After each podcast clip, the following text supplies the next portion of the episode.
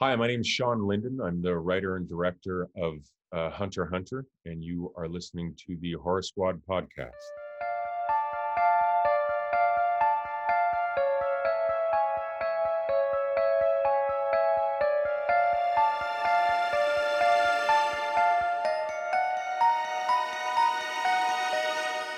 Hello, welcome back to the Horror Squad podcast, episode number 165. Tonight we're talking about season one of The Exorcist, which came out in 2016 on Fox. Um, one of your co-hosts, we got Todd, uh, Steve, Sam, and Joe are all here as well. Lady and gentlemen, how are you guys? So good. Hi, gentlemen. So, So- good. Yeah. So good, Steve. So okay, good. well, can we? Okay, so I feel like we need to um, post our high school photos in the Discord because Steve, were you in high school in that No, no, I, I, I. I was in college? college. Yeah, yeah, that was late college, I think. Okay, guys, so I my assumptions were right. Steve was totally a ladies' man. Like this photo that he shared with us, I was like, who the hell Steve's is hot. that guy? I was like, dang, Steve. Steve's a man like babe, a womanizer. no. I'm gonna go back in time and flirt with Steve. God, you, you should see my high school ones. They're, uh, yeah, it's. I was a different person. That's for damn sure back You then. You were so different. I was like, who is this guy? Yeah, it's uh it's it was definitely a time. I I actually have an album of me just passed out at different parties.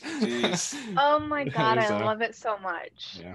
Did you or did you not have a puka shell necklace? No, Ooh. no, I was never that that Oh. guy. No, that's uh, What about what about bleached tips or M&M bleached? Uh fully, ble- yeah, one hundred percent. In You the early had two so- thousands. You look like um you reminded me of a album cover of NSYNC like it was their German their like Germany album before they became really popular in the states. Um cuz Steve was wearing like this tight ass fucking black like shirt made out of like spandex and it was like cut right at the like where like your what is this muscle called? Your bicep? your bicep. Tricep, it like bicep. cut off right mid bicep. It had a little bit of a crew neck, like Yeah. eh, like a little mock neck. You know what I mean? Um, it was like tucked into his jeans. Like I'm just getting hot and bothered just thinking about it. I told Joe, I was like, "Who is that?" I was like, "That is not Steve." I mean, clearly I can tell it's you, but I'm just like, "That Steve? Would he be our friend? Uh, yeah, because would I he was the- like I was, us, or would I- he make fun of us?" No, I was the party guy, right? Like I just loved going out to different places and meeting a ton of people. I had so many friends. Like at that time, it was it was like hard to keep up. It was just we, I was always I went clubbing every Thursday, Friday, Saturday for like two years straight. Um, yeah, it was it was a totally different time for sure. Wow. Now he's wearing a Don the Dead shirt on a podcast. yeah, Yeah. yeah. Uh, how uh, times have changed. Would, would your uh would that Steve like current Steve? Um, yeah, because I was always that geeky, uh, you know, guy inside. Like I always loved movies and horror and that kind of stuff. So yeah, I, I think uh that Steve would like this Steve do. I don't think I don't think this Steve would like that Steve though. That's the difference. Uh, he, he, he was a little too much, you know. Yeah. What, that- what, what were you guys like in high school? Like, and we should post a picture of what we all looked in high school. I think it's be interesting. Um, I was like, I had uh, freshman year of high school. I had blue hair. I did, had my hair dyed blue, so I was like, yeah, a yeah, little I was- edgy. yeah, yeah. I was like into that the nu metal scene with like Korn and you know, so like nu metal slash goth style. I guess I wore black every day, and then I started spiking my hair like full spikes, like all around my entire head, like.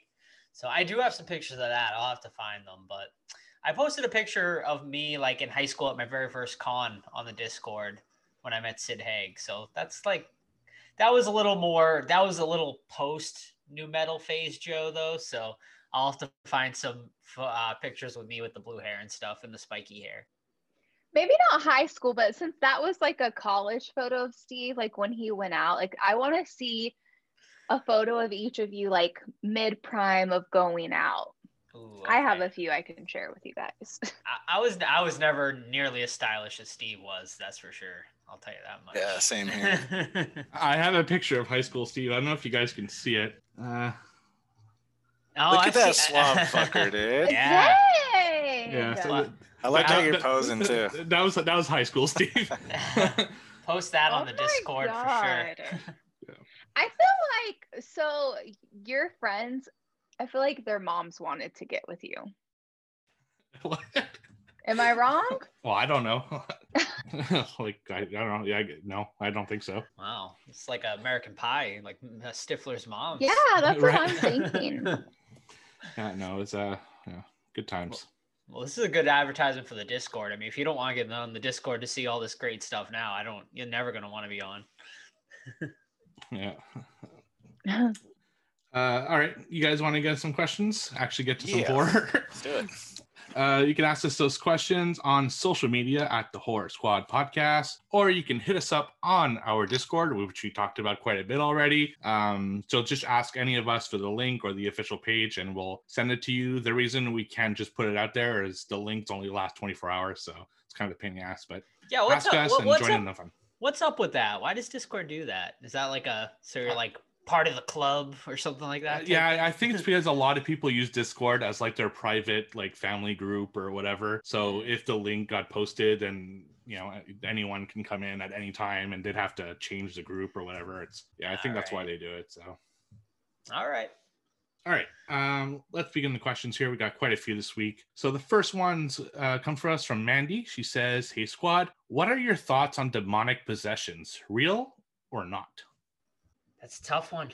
That is definitely a tough one. Um, God, I mean, I'm gonna say probably not, just because I've never seen anything like, like super, like evident in uh as far as evidence goes. Like, and you could say the same thing obviously about paranormal and ghosts, and I, I definitely believe in paranormal and ghosts a lot more than I do demonic possession.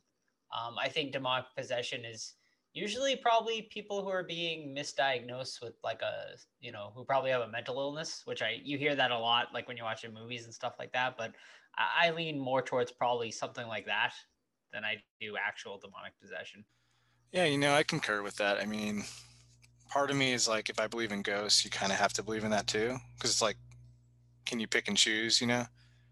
But yeah, I think at the end of the day, a lot of people, it's a, you know, a handicap. Plus, you know, I was thinking like, regardless of what you believe religion-wise, if someone said like, "Oh, I'm talking to Jesus," you'd be like, mm, kind of a mental problem. So like, it probably evolves with society, right? If you believe in that stuff, like superstitions and things like that. So, but I'm gonna say yes, I do believe in it in case a demon wants to show me who's boss. So yeah, I do believe in it for the record. I agree with Todd. Like, I feel like since I believe in ghost, I can't turn away from the possibility that you can be possessed by a demon. Um, demon, don't come possess me either. Oh, we're good. We believe they're going after Joe. when when i posted my ex's tattoo in like a lot of the like car groups and tattoo groups and stuff they were like you're bringing you're like putting bad energy out like into your body like That's you're gonna stupid. get you're gonna get possessed by a demon That's stuff like that That's like people that say like you read Stephen King or a Satan worshiper. Like, come on. right Yeah. Um, you know, I, I tend to believe in ghosts more than I do uh, demonic possession. Uh, ghosts seem to transcend religion and like beliefs. It seems that ghosts are in pretty much all of people's you know cultures and stuff like that. Whereas demonic possession seem to be pretty heavily on the Christian side. Uh, now I'm not saying there aren't in other religions and other folklore, but it seems to be more prevalent on a certain like spot like part part of the culture. So that's why i'm i'm i tend to believe maybe it's not a real thing. I do believe it has more to do with mental illness. And i'll give you guys an example of it. Uh, so my mom uh, was a nurse. And when she first started her career she was in the psychiatric unit at uh, the general hospital in the city she worked at. And there was this girl that uh, they had a call saying uh, there, there's someone in a tree and she won't get out. And we she's like yelling all kinds of weird languages to people. So she needs to be picked up. So the paramedics went with the cops and the fire department to go pick her up. And she was apparently according to all three de- departments in the tree covered in spiders with a tongue that would go out like Gene Simmons, you know, like almost uh, double the length of a normal tongue. And she was just like completely just saying all sorts of super weird shit. Um, they brought her into the facility where my mom worked at, and she, saw she said she saw her do some really like unnatural things, uh, contorting in weird ways and stuff like that. Now she doesn't believe it's possession; she still believes it's mental illness. But I can see how some people can twist that and think that it's demonic in nature. But I, I, I tend to believe science more on this on this particular issue, but I'm open that it could happen, even though I don't Mhm. necessarily believe in it.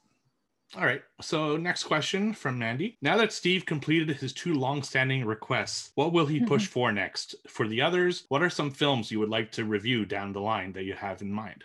What do you guys got that you'd like to review? Ah, I don't know. Like I was just thinking the other day because my birthday episode's coming up, and I'm like, what do I want to cover? And I still don't know. Like I, there's nothing that's like jumping out at me right now. Because like we, I, I would have picked Blair Witch 2, but we already covered that obviously on uh, episode 100. Um, because that's one like I was really excited to cover. Um, so I don't know. I We guess should do the Blair Witch remake for you. Yeah, I- wh- where were I- we going to do that for episode 200? Yeah, Oh, maybe. I, I, I, yeah. I mean, I don't know. I feel like that's just like too obvious. So I don't know, I'm trying. I'm trying to do something a little more different. I don't know. One. I have one hour It's photo. not that deep, Joe. One hour photo keeps jumping into my head. So because I think that would be an interesting one to review. Um, but I I don't just know. want to see that one guy's wiener. I know. I was talking to them in the chat, and I want to do some books. You know, like expand our horizons a little bit. Um, so that's gonna be one of my. That's gonna be my birthday choice as a book. So stay tuned. now I gotta read, guys. I can help you with it if you need me. no audiobooks either. That's cheating. I don't know. I was looking at uh, the audiobook last night to see how much it costs. What about you, Sam? Got anything in mind? Um, I would like to review like a crime case, a murder case. Cool, like like um documentary type.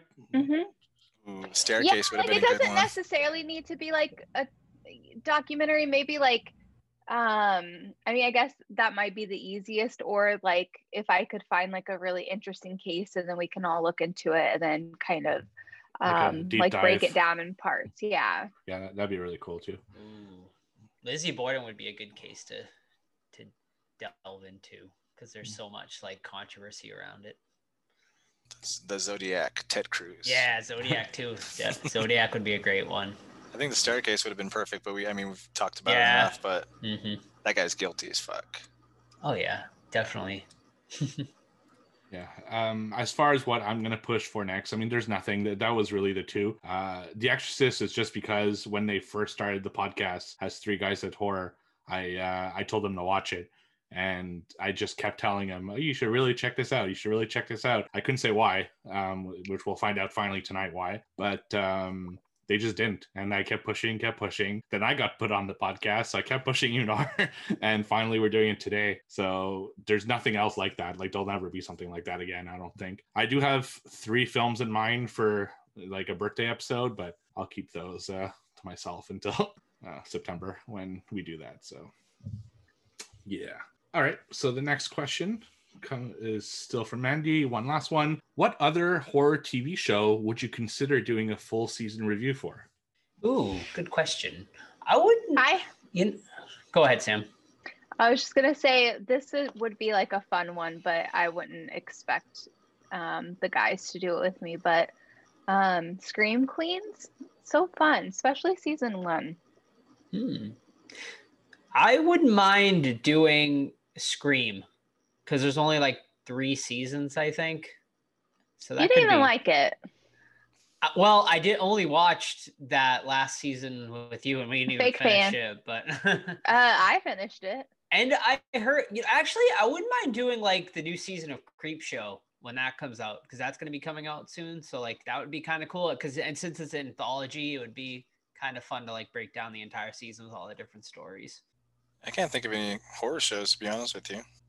Come on, Todd. Oh, I'm Come sorry. on, Todd, you said you wanted to do Walking Dead, and I was like, yeah, Did let's do it.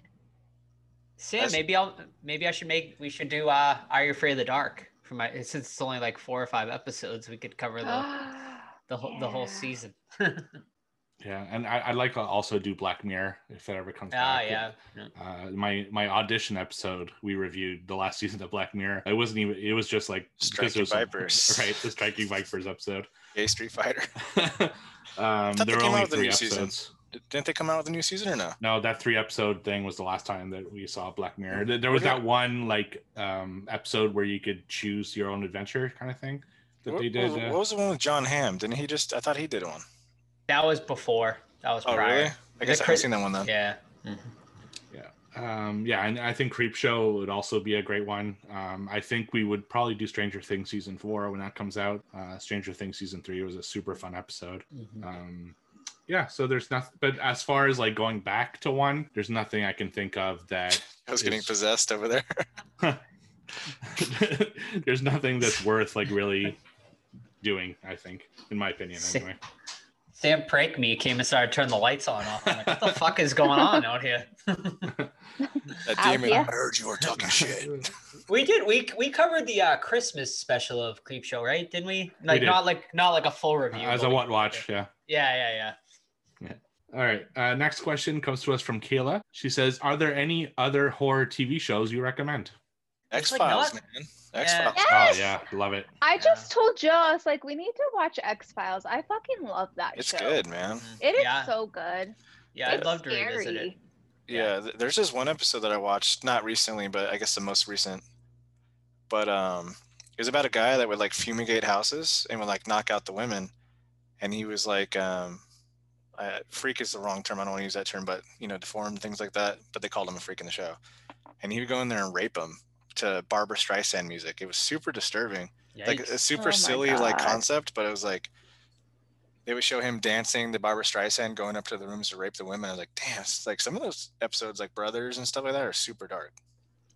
Oh yeah, definitely. Uh, yeah, and then like obviously like you get like super classics like Twilight Zone and Tales from the Crypt and stuff like that. I'm trying to think of something maybe a little more under the radar, but there's not like a lot of great like horror shows out there. Most of them honestly are the anthology ones like Creepshow and whatnot. Yeah, yeah. It's unfortunate that uh, there aren't shows like The Exorcist, and I mean, this show didn't do well, so Right. it's not really pushing people to want to do more. But uh, yeah, I, I anyway, we'll talk about it later. But I, I thought this was a great format, and I would like to see something like it for maybe another horror franchise. But Yeah, I, I heard Hannibal was really good, uh, but I never watched yeah, it. and, and so was um, Bates Dexter, Motel. I forgot about Dexter. Right. Sam was a big fan of Bates Motel. Oh my god, I love Bates Motel. So good. I definitely rewatch it. maybe we could do Dexter's final season as uh, Yeah. Oh yeah, that would be good. that's coming, that coming out, out? at the end of the year, I think. So. Ooh, that'd be fun. Yeah. I'll All have right. to go back and watch the rest of the, the series because I never I never finished. I, I only watched like the first couple seasons and then I jumped off. But I would there's some- definitely jump back in because I heard it's great. I, I just the main the main reason I don't want to go back is because everyone tells me how bad the last season is. Oh So, my god, it's yeah the worst worst last episode in TV history, I think. Wow. Just in Game of Thrones, Steve. Oh, it's it's yeah, it's worse than Game of Thrones. yeah, for sure. Um, all right, next question comes to us from Chuck. He says, "What was everyone's favorite Goosebumps book?" Oh, Goosebumps great TV series too, even though children's based obviously more, but Are You Afraid of the Dark as well. Uh, as far as book, I, I guess I'll just go classic and The Haunted Mask. Uh, you know, I love that story. Mm, Piano lessons can be murder. Ooh. Ooh. No, Monster Blood's my favorite one though. I read that one recently actually. Monster Blood. Night of the Living Dummy for me. Yeah. One Day at Horrorland's a good one too. Yeah, one day at Hor- me it was between One Day at Horrorland and Say Cheese and Die, which I also really liked. So those would probably be my two picks for that. Um, all right, his next question: For each co-host, create their perfect horror movie. Oh. So for Todd, it would be, I would say, like 80 slasher style for sure. Like Um, it. Put some ladies in there. Put some ladies Yeah, in there. There boobs. uh, for Steve, Uh, definitely a go a good solid ghost story. Uh, I'll say set in 70s or e- maybe even current times, but definitely like a solid ghost story. And for Sam, I'm gonna go with a psychological thriller. With a hot, it's got to be a hot guy playing the lead character. Yeah, for of of course, yeah. Yeah. Which Shia, which Shia LaBeouf in the lead. I, I'm no, I can't. I'm not supporting Shia. Oh, right okay, he's now, been so- canceled. Okay, with John Krasinski in the lead. No, I'm thinking she likes a Hispanic guy from The Exorcist. Oh, Tomas. Tomas. Tomas. Tomas. All right. Yeah, he's pretty. He's pretty. He's pretty nice to look at. He does have a way with the ladies, apparently. Mhm. Yeah. It's that, it's that forbidden fruit, which we'll I guess we'll talk about later. yeah. What do you think? I think that's Tom? good. Yeah. And what, what would you give Joe? So you think slow burn, Mm. lots of It's got a- goats, Slow burn, witches. witches. Which is Yeah. maybe set in Um, the woods for sure. uh, maybe So like a basically the girl witch. that's having some mental problems. I love it. Yeah. Uh, all right. I, so I actually just, ju- I just want to be 90 minutes of just goats just making noises in the woods, just walking around. God, you you should play the game Goat Simulator. You- You'd be in heaven. uh, all right. And his uh, last question, he says, in opposition, create the worst possible movie for them. Ooh. Uh ooh, that's good. That's that's a good one. That's tougher though for sure. Um Todd, I'm gonna say something like super artsy fartsy that just like you just you can just smell the Like the bliss. yeah, yeah. some- which I loved. Um, but yeah, definitely something like that for Todd. Uh for Steve, I don't know. Steve's like pretty I got Steve's. Okay, I want to hear Steve's because I don't know Steve's a little tougher because he's kind of he he It's like likes be- everything. No, no, no. He's not like this. Okay. This could be a ghost movie, but they don't have a budget for CGI, which they use too much. Yes. And Yeah. then, however, the main characters are child actors that are not good. Uh, Okay. Yeah. and, and, and the, the fucking crew or equipment is visible in a few of the scenes. Yeah, boom That's it, mics and all that stuff, I, I can spot a fucking if a boom mic goes a millimeter into the screen, I will spot it every time, and I Mm. will. Steve. I love looking for time. boom mics. Oh, it's the worst. It I can does- find them a lot in TV shows. Yeah, every time there's a reflection on screen, I always check to see if we see the crew every time. And it, it just kills me when you could see the fucking boom operator or some guy in fucking jeans and a t-shirt. Star Wars and- with the jeans guy. yeah, yeah, right. wow, it's yeah, awful. And Didn't, then uh, didn't um, Lord of the Rings have like a, a A? Star and a Starbucks cup Yeah. in like the Oh, final yeah. season. that was Game That's of Thrones. so yeah. crazy. Uh, Game of Thrones, yeah, Yeah. yeah, yeah. They Uh, fucked what- up a couple times. For for Sam, definitely, um, it would be like a super sleazy dude who's like all greasy, who like is just really super over sexualized. Has like, she seen Greasy Strangler? Shocks, yeah, That's she my loves jam. Greasy Okay, then yeah. she's gonna. She's not gonna. Yeah. that- I know awesome. that's what I was thinking. Like, like the, No, the, but the it- Undertaker type but of uh, movie with uh, what was Joseph Spichello or whatever. Uh, I, we I haven't seen that one, but I, Oh. not like, but not comedy because she would be okay with that. But like, like a s- in like a serious tone way, where he's Mhm. just like super sleazy and just kind of like scratches his, scratches his balls and Undertaker then. like Kicks his Maniac or, or Undertaker, yeah. yeah, yeah. Yeah, no. And uh, for Joe, hmm, so, what what would Joe really fucking hate? Uh, an anthology movie with super artsy like randomness and really like bad so acting then? and cheesy dialogue, like basically double X, XX. Yeah, you know, yeah, like- yeah, yeah. All right, I'll allow it. yeah. yeah. You guys got any other ideas for Joe's worst movie? I feel like any well, I was gonna say anything like teen related, but he likes Scream, so Yeah, I'm kind of all over the map. Like I'm, but there are certain things I really despise. Joe won't like. So That's not true at all. If it's like- not quirky and not different, Joe's not gonna like it. I hate I hate quirky sometimes. Yeah, depends on the context. Yeah. Um, All right. I'll, uh, these questions come from horror fan Ryan. What other horror movie that has not already had a series made about it would you like to see? For me, it would be In the Mouth of Madness. Ooh, that'd be interesting. That movie's that was a great movie. I just watched that one like recently within the last couple. Never years. Never seen it. It's What's very about? good. Um, it's about this guy. He's like a writer, and he goes to like a town where it's his stories have come to life. If I remember, it's been like two years since I've seen it, but I believe that's what it's about. It's very good. John Carpenter. Um, but yeah, fantastic movie. And I lost my train of thought. What was the question? A Uh, movie into a show. Oh, um, oh, that's a Blair Witch. I like to see it, man. Oh yeah, that'd be like 10, that. 10 episode season. That'd be dope. I think that'd be cool too. Yeah. Maybe like um, each season is like a different. Ever you know, 27 years, it's a different cast. That'd be cool. Switch it up a little bit.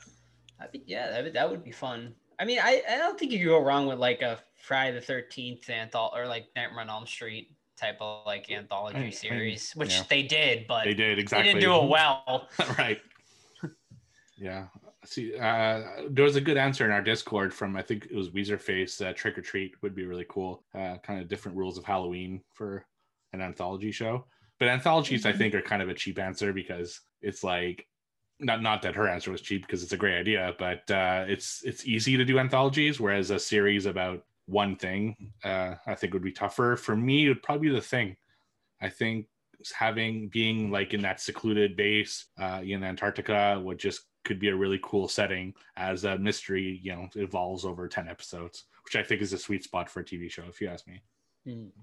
Yeah, I think like a uh, like a horror comedy show would be like really good too. Like, I mean, Ash vs Evil Dead worked for a little bit. Like the first season was really good, then it started to sputter. But or maybe even something like uh, Killer Clowns. I know Sam would definitely be down for that. But like a Killer Clowns TV show could be like really. I, I fun. think it would be too much. You know, I think Yeah. what makes the Killer Clowns work is that it's an hour and a half and that's it. I think Hmm. if you see them too much, it kind of kills their appeal a little bit, in my opinion. Well, Yeah. you don't see you won't see them very often in my TV show, Steve. Oh, just once in a while. Ooh.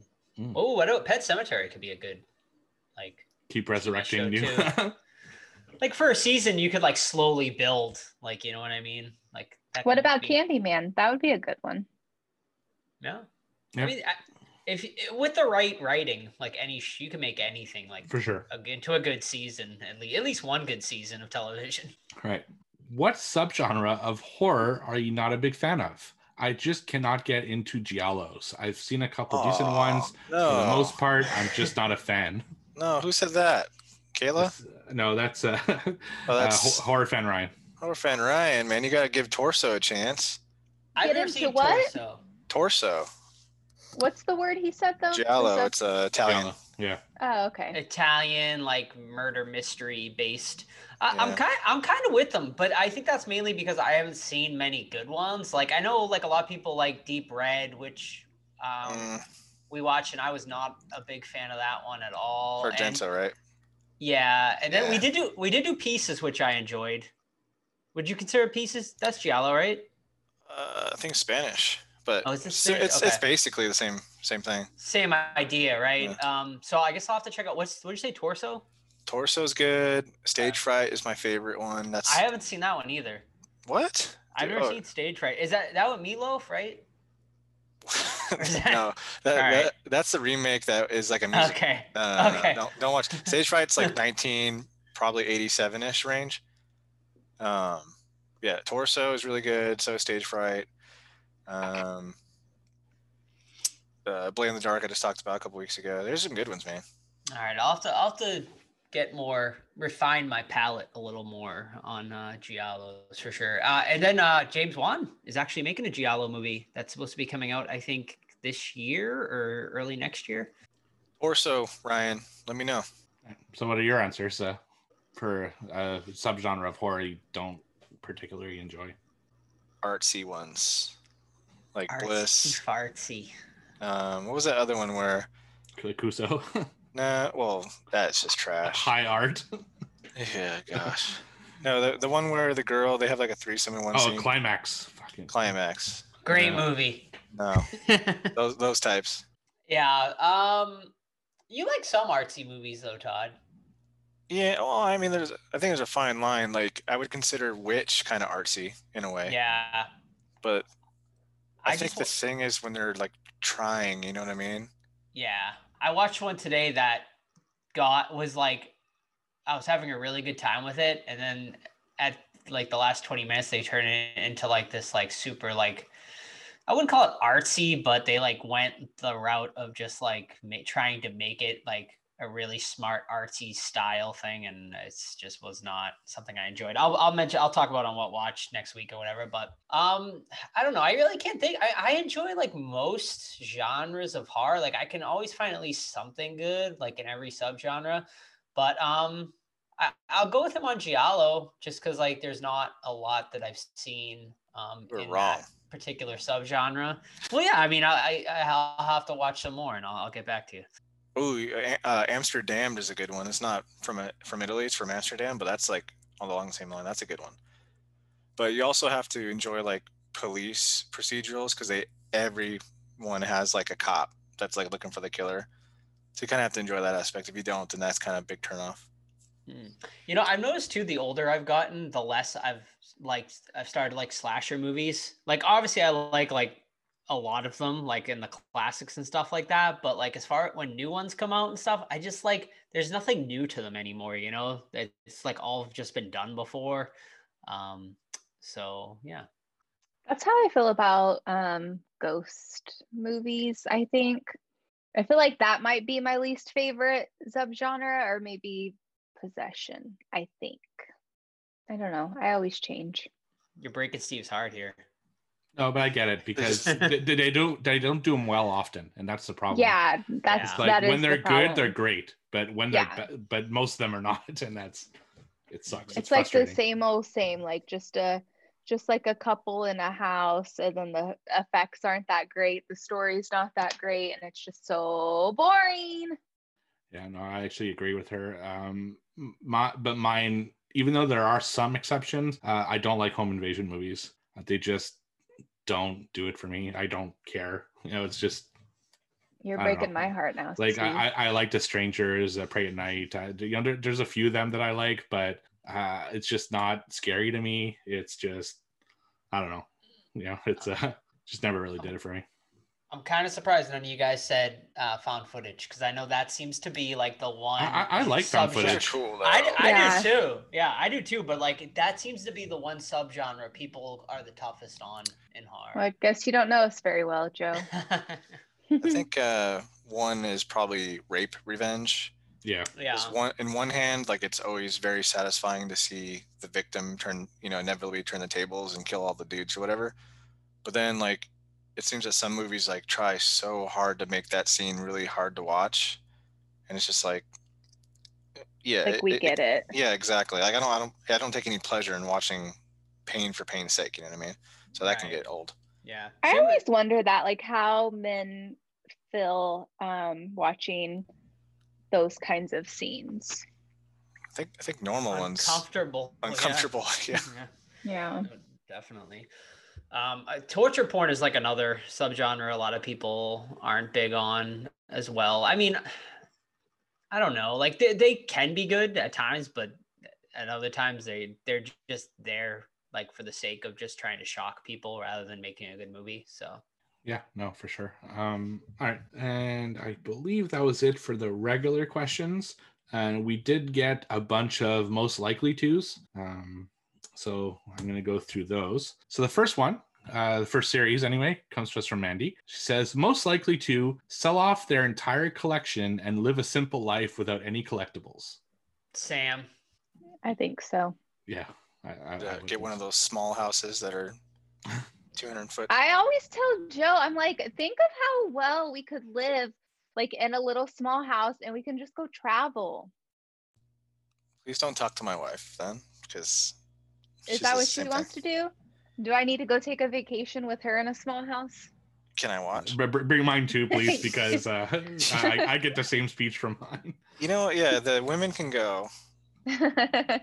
We'll let Joe get an Xbox, and then we'll be good. all right. All right, so we're all gonna read Sam on this one.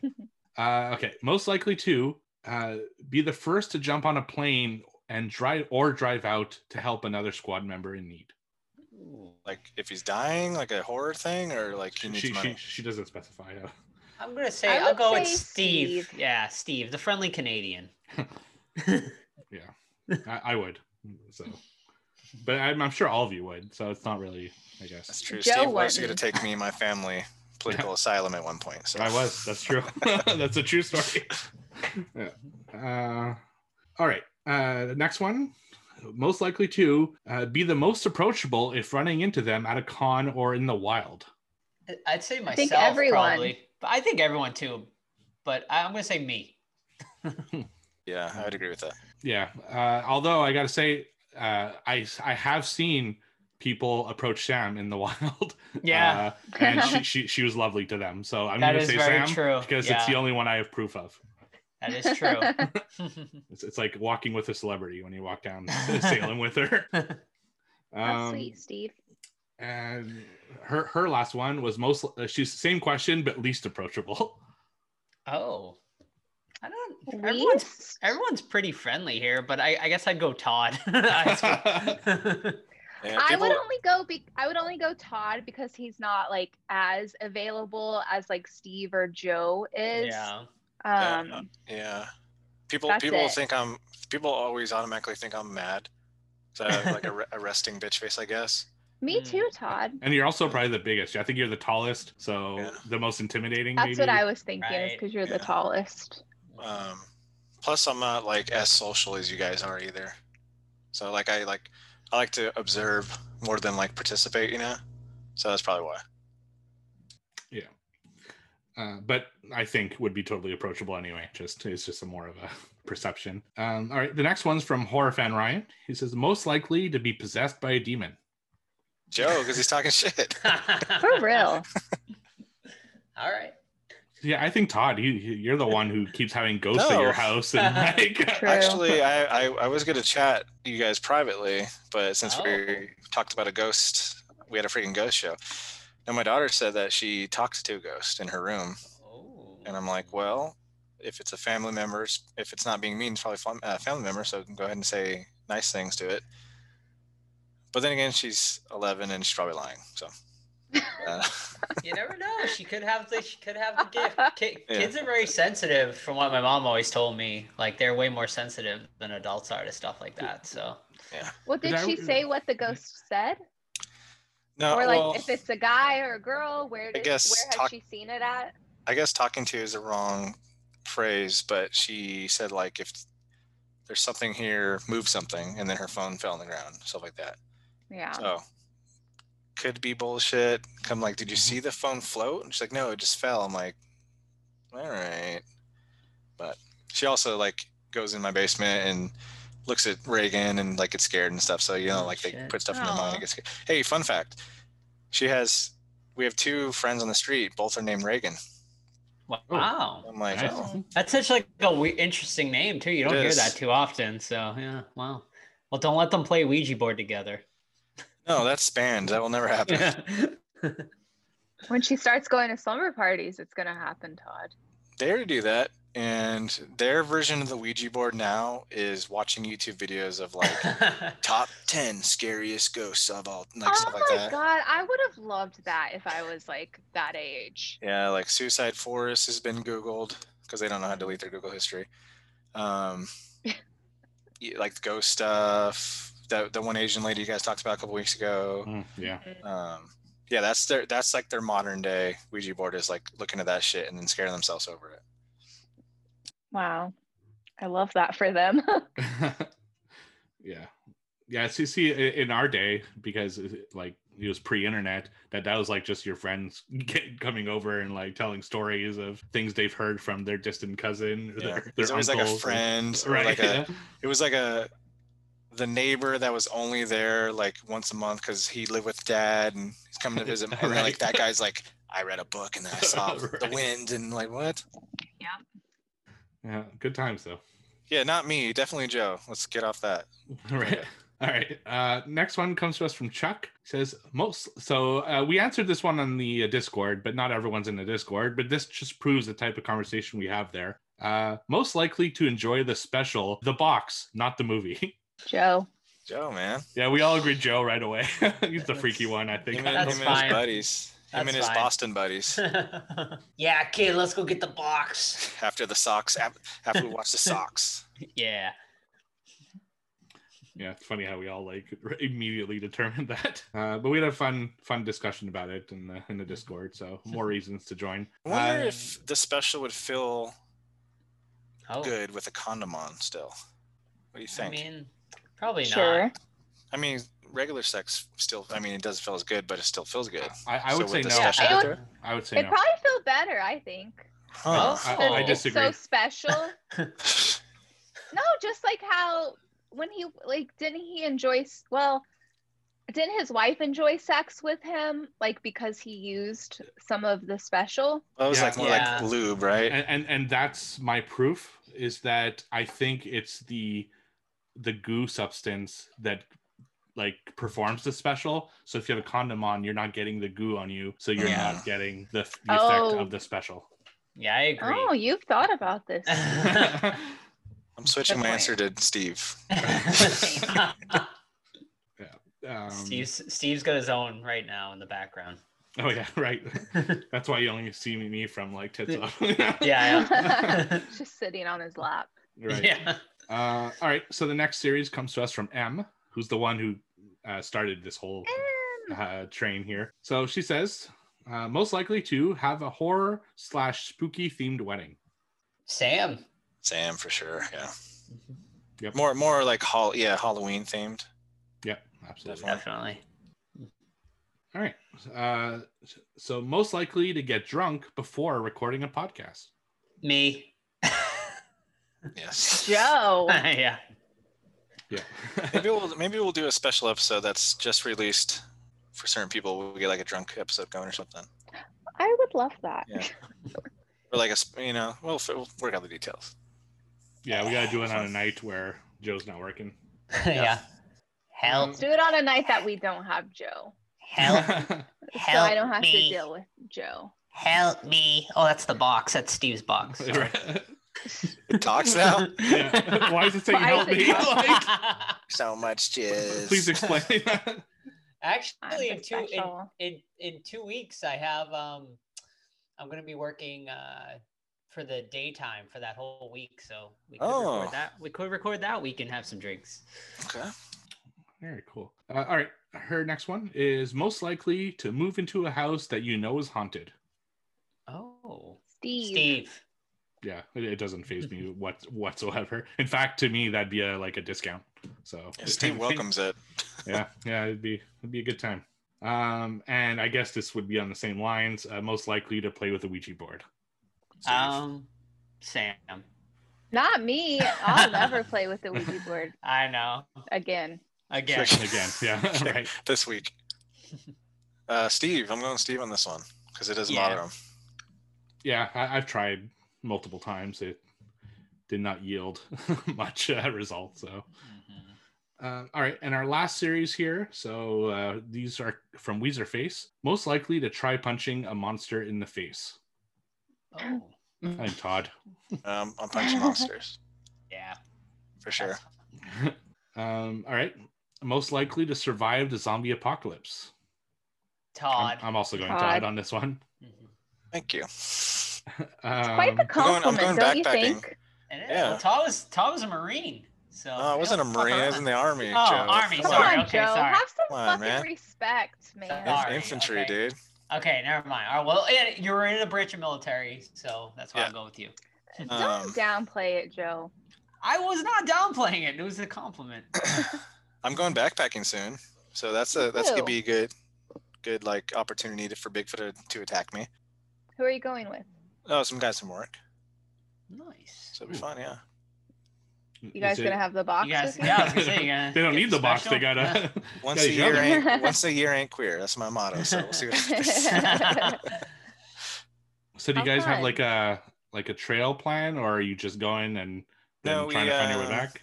no, we're there's a there's a ten mile loop that we're gonna hit. Um, and then just like you know along the river, set up some back some set up some camps. Because for people that don't know, camping is when you have a campsite. and Backpacking is when you hike with all your gear and food and shit, and then you set up your base camp or whatever. So yeah, we could do a ten mile and then uh, have some chili and little emergency camping stoves, stuff like that, and have fun You're so cute. we you and smoke some pictures? cigars. I will. That sounds I want to see the snacks. Uh, it's gonna be a little like MRE stuff, so nothing exciting. I still want to see it. All right. Awesome. And the final one this week most likely to invite a hot vampire inside the house. Sam. Yeah, Sam. Would you uh, invite Jerry Dandridge into your house, Sam? From Fright I Fright don't know Night. who that is. Fright Night, the main Oh. vampire. The original? Yeah. Yeah. Yeah. Well, what about Colin Farrell too in the remake? I'd be a little iffy with Colin. What about um, Pee Wee Herman? Ew, no. What a, what about David from Lost Boys? Michael. Possibly. Oh, okay. Do you like that look, Sam? Like the little Kind like of. beach punk kind of look, I kind of do. California surfer. Yeah. Mhm. If if you attended the What We Do in the Shadows orgy, which one Oh. would you go to first? Oh, You you're asking me? Oh yeah. I was like, I feel like you guys would all go to what's her face. Nadja, Nadja. dude. Ah, banging. I can't even remember what they look like right now. Who's the cutest one? Guillermo. No, she'd He's go. cute. she'd Guillermo def- is cute.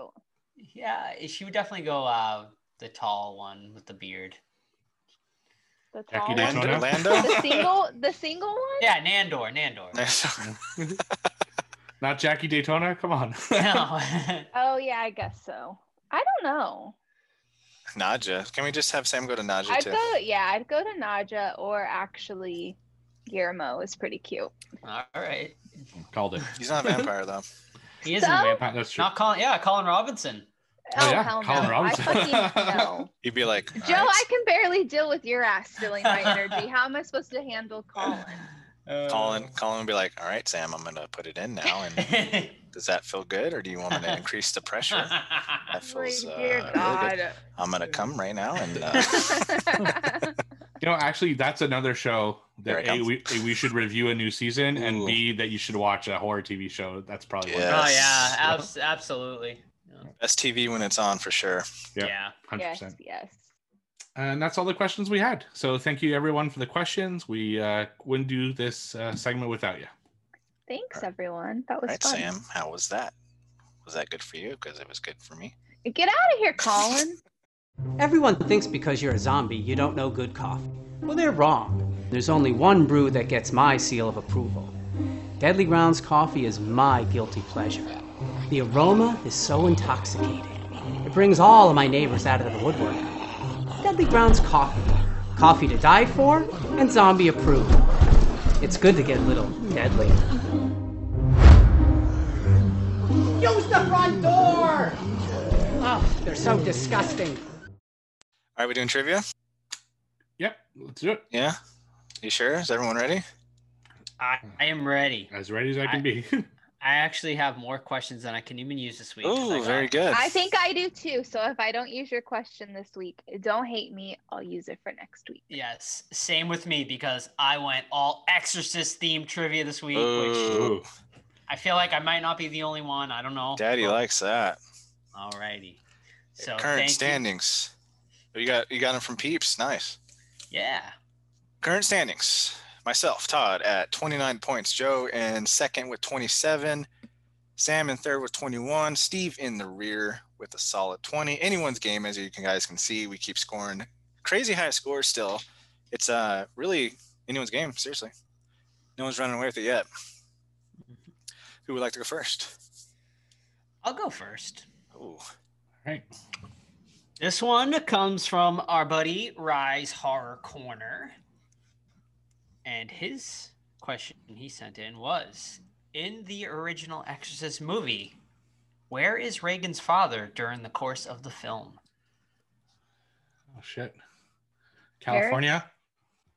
No, California is incorrect. Sam, Paris? what'd you say? Sam said Paris.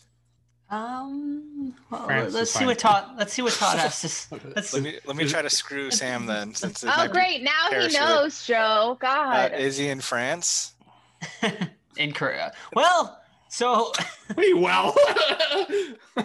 well, is it Europe? the, It is cor- or not? correct- the correct answer is Europe. I, I They- could give it to say he's- Sam. He's Sam in got it, Europe, yeah. so yeah. I mean, it's not. sp- They never say specifically he's in Paris, but he could be. It- He's probably so, in Paris. So we'll get. Yeah, I say we give that one to Sam. I agree. Thanks. The shuffle. All right, you're up, Sam. Alrighty. So this there's a few that I I'm not gonna use this one, so I'll use it next week. Um, but I'm gonna go with um who's this from? Weezer Face. Okay. Uh oh, she gets brain teasers. Trying to think she sent two. Um I'm trying to I'm trying to pick one that you guys won't know. But you probably will. Okay. What year in the future does Jason X take place? Oh, Oh God. Uh, up there. I'm gonna say three thousand. I'm gonna say twenty in the twenty three hundreds somewhere. I don't remember, so I'm gonna say like 2060. Joe is the closest, 2455. Yeah, baby. Should I give Yes, him a point, guys? Sure. Yeah, so Uh, that'd be hard to be specific. yeah. That's the point. I'll give it to him since he gave it to me. oh shit. All right. Oh, you know it. I where this is going. Dee, would you like to go? Or you want me to go? I'll go.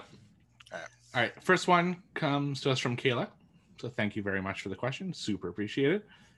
In Halloween, the original, what are the names of Laurie Strode's two friends? Annie and Linda. Correct. yes. I can't believe like I had to think about that for a second. I know. I was drawing a blank. I like- was too. thinking So- you're gonna ask about the kids. Tommy and Tommy, Lindsay. Lindsay. There you go. Which that Sometimes when- really. Sometimes when it's so easy, you like panic. Right, You're like, yeah, "Oh, true. I should, I should know this. All right. Also from Kayla. What year was Candyman released? 91. 94. Everyone is incorrect. 92. 1992. Yep. Oh my god. wow. Damn it. We're So- all in the ballpark. Well, yeah, Yeah. we, we like You're just around there. Yeah. Uh, all right. My next question. Um, Kayla also sent me a question, but I'm going to save that for next week because I'm sticking with my Exorcist theme. So thank you, Kayla. I'll, s- I'll save it for next week. Um, so how does Regan become possessed in the Ouija Ouija boards. board. Captain Howdy. Steve said Steve paying got it attention. first. Are God you sure about that? I- Steve, I'm go sure. tapes. Um, I'll go to the I'm tapes, pretty- but I'm sure. go go to the tapes, but I'm pretty sure I heard Steve first on. All it. right. Steve, it is. All right, Sam. I wasn't paying attention. All right. This next one is also from Weezer Face. Ooh. What band did the soundtrack for Maximum O? What? What what Um, band did the soundtrack for Maximum? Oh, sorry, I read it weird. What band did the soundtrack for Maximum Overdrive? What band did the soundtrack for Maximum Overdrive? Um, Metallica. Rush. I have no idea. Like, I'm Well- not gonna say who's right or wrong until you guys all answer. So don't th- so don't think I'm Okay. canceling answers out, Joe. I So, see well- brain thinking. Well, I was gonna say that I've actually never seen Maximum Overdrive, so maybe that's one we have we I might need to check out. Um, I so I don't know. I, I can't can't answer that one. It would be ACDC. Uh, Darn it. how how is is Maximum Overdrive worth watching? It's I hear mixed things fuck. about it. Yeah. Yeah. A lot of it's like, well, just don't let the cars fill up with gas and the problem's done. Um, all right. So my question comes to us from Ryan. Thank you very much for the question. In the Exorcist movie, what country was Father Merrin in at the beginning of the film? Uh, Mexico? oh, Wrong. No. Iraq. Correct. nice. Good stuff. Thank you. I remember I that knew- dog scene still haunts me to this day. Yeah, Mm. that's crazy. Yeah, I remember that vividly seeing that for the first time. Mm. All right. Joe with the two. Everyone else with one. Oh, my turn. Um, okay. I got another year for you. What year was the original Fright Night released? 88. 87. 89. Gosh damn it. 85 people. Oh my god. 85. I was gonna say 83. oh boy. I was gonna say Day of the Dead, but I know Steve would have got that one. Mm. So no, you bastards. All right, Joe. Last question. All right. I might have a bonus. Ooh. So, you know, we'll see how I'm feeling. See how see fa- how far ahead I am at the time. Uh, okay, so uh, what are the two main priests' names in The Uh, Exorcist? Uh, Merrin Merrin. and Karras. Correct. Yep. Nice. Father Merrin. Steve with the two points now. Ooh. Those guys are badasses, man. Oh yeah. Yeah, they're great. Badasses. Sam. Alrighty. This question comes from Rise Horror Corner. Shout out to you. How old is Regan at the time of her possession? Eleven. 11, yeah. 10, What do we have? 11, 10, and 13. 13, yeah. You all wrong? 12. Fuck. Oh my god. We're going Yeah. with the theme tonight, obviously. We really are. Wow. We literally just watched this in the show too. They covered it. Yeah. I. Wow. I don't think you could plan what we just did tonight. Jeez. Well, seriously? Uh, uh, all right. What's the title of the Turkish knockoff of The Exorcist? Damn it, dude. You watched this fucking movie. I, I got up I talked about it. three in the morning The on my Priest? birthday to watch it. No. Turkish Turkish exorcist Turkish No. exorcist. no? Dang it. Turkishism. Possess- possessed. Exorcism on Turk Street. No. You guys all give up? The, uh Satan Satan's Yep, that's it. really? Yeah, it's, it's Satan, but yeah. Oh, yay. There you go. I was gonna say was I was gonna Satan's butthole is a joke. Oh, yeah, no, it's uh, it's S E Y T A N, Satan, but Satan's good enough. nice. All right. Satan. And it was surprisingly not It's the worst. Han. Oh, my turn again. All right. I need two release dates, people. Uh-oh. For one point though. Hmm. Give me the release years of Texas Chainsaw 1, the original, and the remake. 77. And 2003. 77, 2004. You guys fucking suck. 7403. Uh, Oh. 1974, 2003. You guys are close though. I don't know. It's it's enough trivia tonight. Yeah. I got one of them. It was close enough. That means no one's getting ahead. Yeah. No one's getting ahead. All right. Did you have your Uh-huh. bonus, Joe? Is everyone? all- Are we all done? Yeah, we're all- done. Yeah, we're all tied Okay. except Sam has the one and we all have two.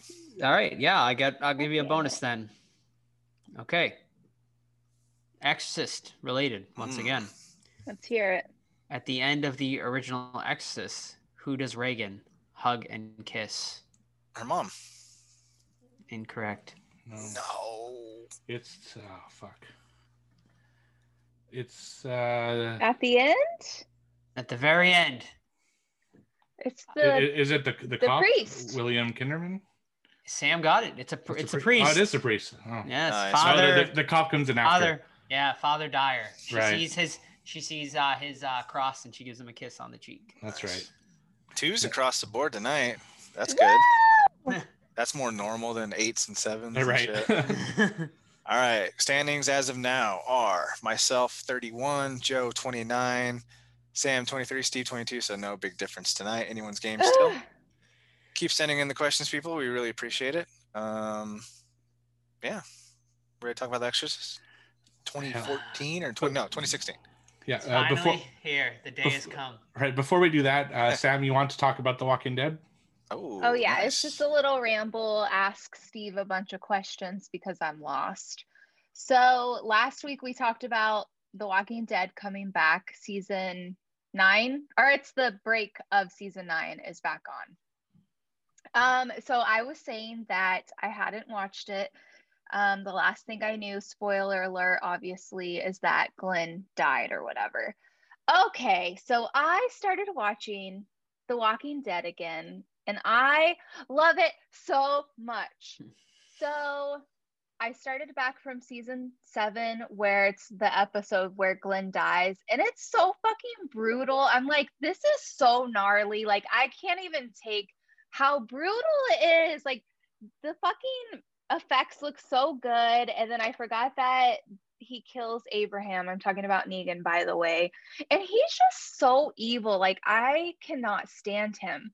And so I was going to ask you, Steve, um, how long is Negan in the show? But then Joe said that people are saying he has like a character arc that's going to happen. And so his story kind of unfolds. So I'm holding out for that. But he's just so fucking mean and so fucking scary.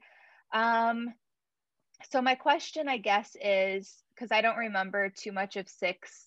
Um, have Rick and Michonne been a couple before season seven? Yeah, they've been a couple since season four. Like four? Four. Was it that early? I thought it was a little bit. later yeah. that. So in in season four, uh, they escape the prison and they break off into little groups, and one of the little groups is Michonne, Rick, and Carl, and that's Okay. when they really start like they didn't start hooking up they, though. That I early. knew they had They- they feelings started- for each other. they started officially hooking up in season five, I think, but Yeah. four is when they really you could tell that they were Uh, Yeah. yeah. Okay, and then um so the last episode that I watched of season 7 is where um Sasha is now at Negan's camp because her and Rosita were going to go kill him and they were just going to risk their lives for the better of everyone else. Um and fucking Eugene is he just acting like it like is he just waiting for the perfect time to go back with everyone else or we You will like see. we've lost him to the dark side okay Wait and see. Girl. um i felt really bad for daryl when they when they got him and they were like torturing him every day with that fucking music that song was in my head for so long um i forgot how much i loved rick it broke my heart to see him like completely destroyed after losing um glenn and abraham and then um what else do I have to say? I don't know. I just really like it. And I remember thinking I was bored of it just because it took too long to get to everyone. But there's so many groups and you learn their stories and you become attached to them. I really like the group that Morgan is with. Um the king, what's his name? Ezekiel. Ezekiel. Yeah, he's so cool with that tiger. I don't know where he came from or what his backstory is. I don't know if I've missed that. No, that Um, they explain it later. Okay, so he's just there. And then also where they what's her name? Tara. I love Tara's her name, right? Yep. I love her so much. I feel like if I was in Walking Dead, that's I would be her. Like I would have that kind of personality. She's so funny. Um but yeah, I really like it and I can't I can't wait to see where it goes. I'm at the end of 7. I'm trying not to watch it as fast because I feel like I am speeding through it. Um but I'm glad that I'm watching it again. Your It's boy- good. And I feel like the writing's better. The music choice for the show is really good. Like I feel like they have more of a budget. And so it's I just like it. I'm enjoying it. Yeah, have a look at. Yeah, be on the lookout for Ethan Embry. He shows up. Oh. I forget that Ethan was in The Walking Dead. Yep, you'll see. Oh my god. I love him so much. I cannot wait. I'm really excited. Yeah, and I'm, I'm happy that you're liking it because season seven and eight are the two hated seasons, right? Those are the two seasons that people absolutely despise. So Really? yeah, um, so wait, it's season nine that it really starts getting really good again. But Oh I'm happy God, you're I'm liking excited. it. And, And I always get a boner when like Rick and Oh. Michonne are together. I'm like, oh my god, they're so fucking hot. Like when they go to look for the guns and all they're doing is like hunting for guns, but then they're having like They're old, banging. dirty, sweaty sex in the van, and I'm like, oh my god, you guys Oh. are so hot. That's you gotta watch out for that freaking back blast though on Michonne, man. They're hiking all day. Ooh. Rick's got a stinky ass wiener. Ooh. right, yeah, I don't care. no, they're just banging. yeah, They're Yeah, just exactly. banging. yeah. What- but Which season's on Netflix right now, Steve? What's the last one that got up there? That's one last. uh, I think I, I don't know for eight. sure. They're up for to nine for sure. Was Uh, that the I- newest- is that the uh, newest ten- one? ten- Ten's the newest one. 10's airing right now. yeah the they're so 10 technically ended but because of covid they couldn't really do a full season like they they planned, so they added six kind of smaller episodes to season 10, which is what's airing right now. So it's kind of six bonus episodes for season 10, and then they're ending it in season 11. Wait, I do have one more question and then we can stop talking about The Walking Dead. So I missed where last I knew is that Rosita and Abraham were together, but then somehow I know that him and Sasha were together. So what happened with that? Is it because he got lost from Rosita into Sasha's group and then they fell in love or something? No, uh, Rosita was always his fuck friend, and Oh, I thought Sasha. they had like no, not really. And when he met Sasha, he actually fell for her, and Aw. There's a point where he feels guilty about kind of, you know, the whole the duality of it, but he never felt that for Rosita. So Mhm. that's that's where that went. Did you And watch So, but did night's? he did he hook up with Sasha like while Rosita was in the same group, or were they not, on not different? officially i don't uh, no, it's been a while you know it's been like three four years but Yeah. not, not officially i don't think Okay. Mhm. you have something Did you watch last night, Steve? I did. I did. Uh it was actually a pretty boring episode. I was gonna, Uh, uh, because my coworker I thought was talking to him last night, and he said it was like one of the worst episodes. yeah it, it's pretty quite a long terrible it's, it's pretty terrible so the thing is i like daryl in small spurts but a full episode of daryl is too much daryl for me like i just he's not a Why do you say that? Like you just He- think he's he's, very too- flat? It's yeah he's too much he's too much of a flat character he's just he's always brooding and he's always quiet and it just doesn't make for really interesting television whereas i could watch a whole fucking season of negan but daryl one episode and i'm bored you know You don't like Um, you don't like uh, animals. when- What was I gonna ask? Um. Okay, so when does Rick? Is he still on the show or no? No but uh spoiler he Will dies he come back? uh there's three movies this is all leading to three movies that's that right, star okay. rick so Wow. so he is coming back they're, they're filming this summer the first one I guess I'll have to catch up with Right. Todd, and we'll, we'll maybe we can review the movie or something, or the movies. yeah the, the movie when they come sure. out. yeah Yeah. Yeah, Steve. Netflix has the last episode I watched, so no new stuff on there yet. Okay, that sucks. It's, So uh, that's season nine. and maybe they won't because AMC Plus is a thing now. So, Ah, bummer. and that, that's a problem Mm, with I all better fucking hurry up and streaming watch it. services. um, yeah, like The Exorcist, I watched on Netflix, but Disney is definitely going to absorb it at some point because it's theirs. So that's yeah, that's how it's it's changing. Every fucking streaming service has their own thing now. So hmm the days of Netflix having everything are over. um, all right, and one th- last thing I'll say is you you asked about this before, uh, Sam. Uh, Negan, yeah, he's a horrible character in season seven, and he's my favorite character in season ten. So his story arc is by far the most interesting, uh, starting in season nine. Okay. I mean, I do like his the Uh, character yeah, Negan. but Jeffrey Dean Morgan is such a fucking awesome actor that that does a lot he's a great actor. Um, so yeah, I'm really I don't know. It's just anytime Negan comes on, like I'm even scared for my life. I'm like, oh shit. I'm like, I am Negan. My name's not Sam, it's Negan. right. yeah. Uh, all right. So yeah, that's all. So let us know, you know, how you're progressing. But for now, four years in the making, super fucking excited about it.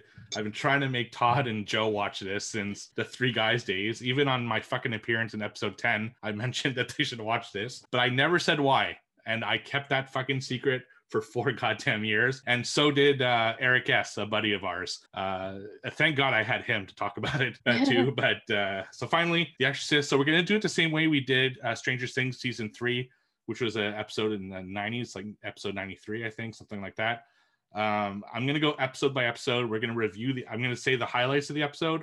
We'll review each episode. And then at the end, we'll do a kind of a full you know thoughts overall and stuff like that and let us know if you like this format you know we're, we don't do this often so i figured this is a good chance to do something like this Are you guys ready Do it. Ready. And I just want to say, I mean, you said, yeah, sure, check it out. That's all I really remember, Steve. that, that is not how that went Bef- Before we begin, shout out to my boy Father Bennett. That's all I'm gonna say. AKA, AKA, John Wick. Yeah. uh, all right.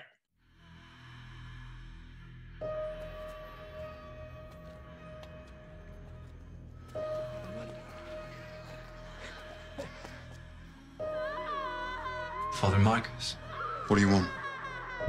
I was told you were an exorcist. Who exactly told you that? Does, does it matter? Yeah, I think it does.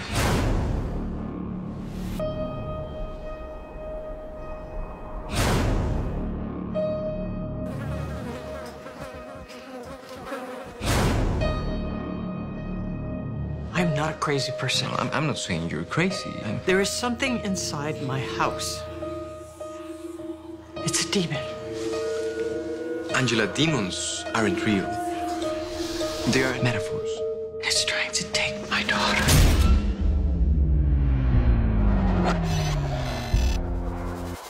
You're being manipulated by forces you can't even begin to understand. Father Tomas, the rising star. I think God spoke to me today. What did he say? He said, I want you to help his family. Anybody up there?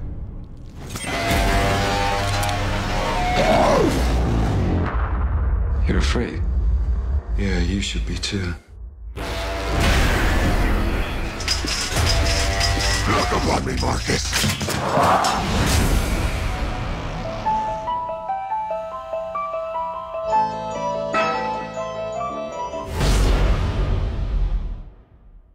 So, episode one, and let my cry come unto thee. So, the episode starts with Father Marcus arriving in Mexico City to perform an exorcism wearing a similar outfit to Father Merrin when in silhouette. We then see Father Thomas preaching in his church and establishing his friendship with the Rance family, especially Angela, who is the most devoted member of her family. Father Bennett, sent from Rome, goes to investigate Marcus and sees the progress of the boy. The boy's in bad shape, so he warns Marcus he could be excommunicated if he continues with his exorcism. We then see start uh, start seeing T- Tomas is dreaming of the exorcism in Mexico in vivid detail. Uh, Tomas is also invited to the Rance house because Angela suspects her daughter Kat could be possessed by a demon. We established that Henry Rance, the dad, has dementia. However, he tells Tomas where to find Marcus in a weird daze. Tomas researches, researches exorcisms, and we see that this story takes place in the same universe as the film through an old newspaper detailing the tragic events of the first film. Tomas then sees in a dream that the boy in New Mexico died during the exorcism after breaking his own neck by trying to spin his head around. We see that a sign of the possession is a double pupil in, in one of the eyes. Tomas seeks out Marcus for help by telling him about his visions, but he refuses. Tomas goes back to the Rance house and discovers Cassie, not Kat, might be possessed after a spooky encounter in an attic. And then Marcus decides to go help Tomas, so he puts on his exorcist garb as Tubular Bells plays through the credits. So, first episode, you know, you guys, you know it's exorcist themed, but you don't know much more than that. Uh, how did you feel after me telling you guys so long about this, about this series just through the first episode? Well, I had watched that first episode when you told us to watch it last time. Um, but for some reason, I just didn't watch it again or didn't continue with it. But yeah, it set up the world great, man. And I really liked when we saw that the original movie was part of the universe. That was cool touch. Um, but Casey's hot, and we'll talk about that later. And Kat's a bitch for talking about her dad like that at the dinner table when he's and he didn't have dementia, right? He, he had a work accident. Right. Um, Yeah, that's right. Yeah, I, I wrote I wrote him as I watched it, so it turned Gotcha. out that it was just a work accident. But at the time, we didn't we weren't sure about that. Yeah. So Kat's a freaking turd, and I loved when Tomas called her out. and He's like, "Shut your fucking mouth," or whatever he said. And I was like, "Oh, Thomas, uh, Tomas is a badass." So yeah, I liked it. Uh, yeah, I thought this was, you know, a pilot is so important to the start of a series on whether you're going to continue or not with it and, you know, how it's going to go. And I thought this was a fantastic start to the series. Um, I really had no negatives. I, I loved everything about it. I really liked uh, all of the characters they introduced. I was really liking Father to- Tomas and um, the, uh, what's the other priest name there? Father Marcus? Is that it? Yeah. Yeah. Um, I like, yeah. I mean, I thought they were both, you know, great introductions to both characters, especially um Father Marcus. Like he was just kind of like the badass priest of the two, kind of. Um, you know, kind of went rogue there and was doing his own thing. And man, when that little boy like breaks his neck, it, I was like, holy fuck, like what a start. Like it's just like for network television, like even I was like, wow, that's pretty dark and disturbing. So I really enjoyed that. And uh, yeah, I mean, and then at the end when you get uh, you know the whole episode i'm thinking it's the other daughter that is possessed like the whole time and then they throw it out there that oh it's the other girl which it did take me a few episodes honestly because i thought they did look kind of the same the two girl uh, the two daughters um, but yeah it was pretty good and yeah i mean it was cool to see Geena davis uh, as the the main as the mom here um, and uh, the guy from Ferris Bueller there too as the dad. um, but yeah, I mean, I, I thought a, a, fantastic start uh, to episode one, and it got me excited to watch the rest of the series. I agree with everything that's been said so far. So when I started watching it, um, I was already excited, and I was like, "Why didn't I watch this sooner?" Um, and I even messaged Steve in the chat. I was like, Steve, with cry emoji times 10. I was like, why didn't you just tell me Geena Davis was in it? I would have watched it so long ago. Like, I love her so much. Um, so I was really excited about that. And I, how Joe mentioned with that little kid and his neck snapping, like when I saw that, I was watching it in the dark and I was like, oh my God. And I was like, Joe's gonna love this because the production of it was better than I had thought, especially for it being a Fox show. Um, my standards were going to be pretty low of it. Like I wasn't expecting too much, but with the first episode, I immediately knew I was going to enjoy um, the season. And I feel like with um, when Joe told me about how he thought that um, he didn't know that there was a difference between the sisters possessed. I was like, Joe, you would like, I don't know. I guess maybe because they look similar or whatever, but I really love uh, the character of Casey. And yeah, I just, I really like Casey a lot. Yeah, uh, I'm along the same lines, lines as everyone. So I'm going back. I, I watched it on television when it first came out. The Exorcist is my second favorite horror film of all time. So I watched this right away. Uh, I loved that it tied it to the Exorcist uh, movies, uh, even though it was like, and that's how I thought it would go. Uh, you know, it's just like an article saying that basically it happened in this world, and that was good enough for me. I'm like, okay, you know, it's it's cool that it happens kind of in the same world and everything, and th- maybe there'll be a few little cool Easter eggs like that throughout the series. So I was happy to see that.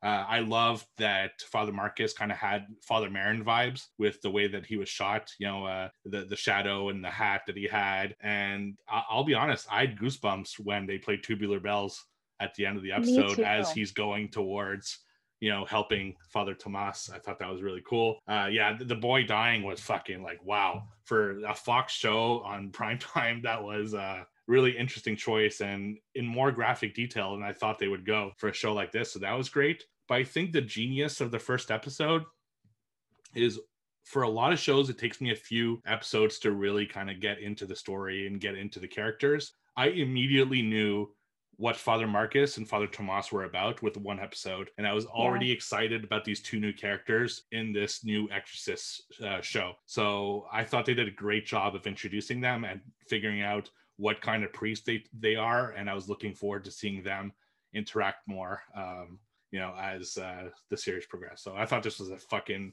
amazing first episode for a television show and one of my favorite, I think, pilots of any show. So. Mm-hmm. Yeah, I have a question. So, mm-hmm. um, I must have missed the article that you guys are talking about that they showed. Um, when was that and did they say like the girl that it happened to or we just know that someone was possessed a long time ago uh, so at one point after um, angela tells tomas that uh, her, her daughter might be possessed he goes on a computer and starts looking up possession cases and they show a few they show some real ones they show Anneliese michel which is a real case that actually happened. Uh, they showed another one, another famous possession that was also real life. And then it showed of the incident where two priests lost their lives uh, performing an exorcism. Uh, and they, they, with a picture of the stairs in, in a new in an old newspaper newspaper clipping. So that was the Easter okay. egg uh, as far as that went. So yeah, I missed that, but um, I was really shocked that they started playing the song at the end because a lot of times I feel like it's like, oh, the, here's a show about this great movie, horror movie, but then they can't really use a lot of stuff to it. So once I heard that, I was like, oh, this is gonna be so good. Yeah, I wish they played it more though throughout the series. I do too. You, I you was only so hear it that one time. Yeah. Yeah, and Yeah. I was like, I guess they probably only got permission to use it that one time, honestly. Um, and that's how they fucking get you in. But like how Steve said, usually it does take a few episodes to get yourself attached and familiar with the characters and the stories to get involved. But this one, it was like straight out the gate, you were already invested. Yeah, and I think the idea was that they didn't want to be the movie; they want to be their own thing. So they wanted not it to say, "Yes, we we know the song is super iconic. Here it is, but we're not going to use it again." You know. Mhm. And this is my third watch of it. I watched it in its original era. I watched it when it first came on the Netflix, and I watched it for this review. And this time, I was looking at it a little more attentively. And and I'll name it at the end. There are a lot of nods to the Exorcist movie, like a lot. And I'll I'll point them out at the end. But uh, I thought that one was probably one of the most like uh, you know overt ones. But I thought it was really cool. Like I still got goosebumps. You know, just fuck that. I love that theme. Um, all right, episode two, lupus in fabula. I don't know what the fuck that means, but Marcus is shown to have been groomed by priests since he was a kid to be an exorcist. Angela films evidence that Cassie is being possessed. Tomas tells the bishop about Cassie, and they refuse an exorcism and warn him to stay in line for his career to progress. Angela's hotel is chosen to host the Pope's entourage when he visits Chicago. Marcus visits Tomas, willing to help as long as he breaks it off with his former girlfriend Jessica. Cassie uses her powers to break a girl's legs at lacrosse. Homeless people who are seemingly possessed notice Marcus and Cassie. They taunt Marcus. One in particular catches his eye, so he follows him and sees him get into a truck. Tomas breaks his kind of relationship with Jessica. Cassie gets sick and talks to a mysterious old man who seems to be in her head. Marcus convinces Tomas he can help, and a group of people murder a bunch of people and harvest their organs, including the homeless man uh, from before, and they use the mysterious truck to get away. So, what do you guys think of this episode? What's your thumbs down in there, Joe? um, I overall really liked, did like this episode. The one thing I did thought was thumbs downing was the the end here. Um, I did not like the people going in and like killing and harvesting the organs. It just did not feel like The Exorcist to me, like whatsoever. Like, and obviously, like this is before I know what's going on, really, which we find out later on in the series. But at the time, just watching it here at that episode, I did not like the ending. However, I thought the rest of the episode was was pretty great. Um, I really loved this intro. This was probably one of the creepiest intros of the entire episode. If I'm thinking of the right thing, when she comes down the stairs and she's like talking to herself um, with like the demon. Am I correct here? Now, the intro of this one is Okay. showing uh, Marcus uh, as a kid Ah, being okay, groomed okay. by priests. Oh, is it, so I'm I'm an episode ahead then. Probably. okay. yeah. All right. Um, all right. Well, never mind then. Uh, okay. Well, that was cool. It was cool to see like Marcus's um, background here with with the priest and stuff like that. And yeah, I mean, this was another. This was definitely another solid episode. Um, seeing Cassie break that bitch's leg, well deserved, honestly, during uh, the lacrosse match or whatever that is.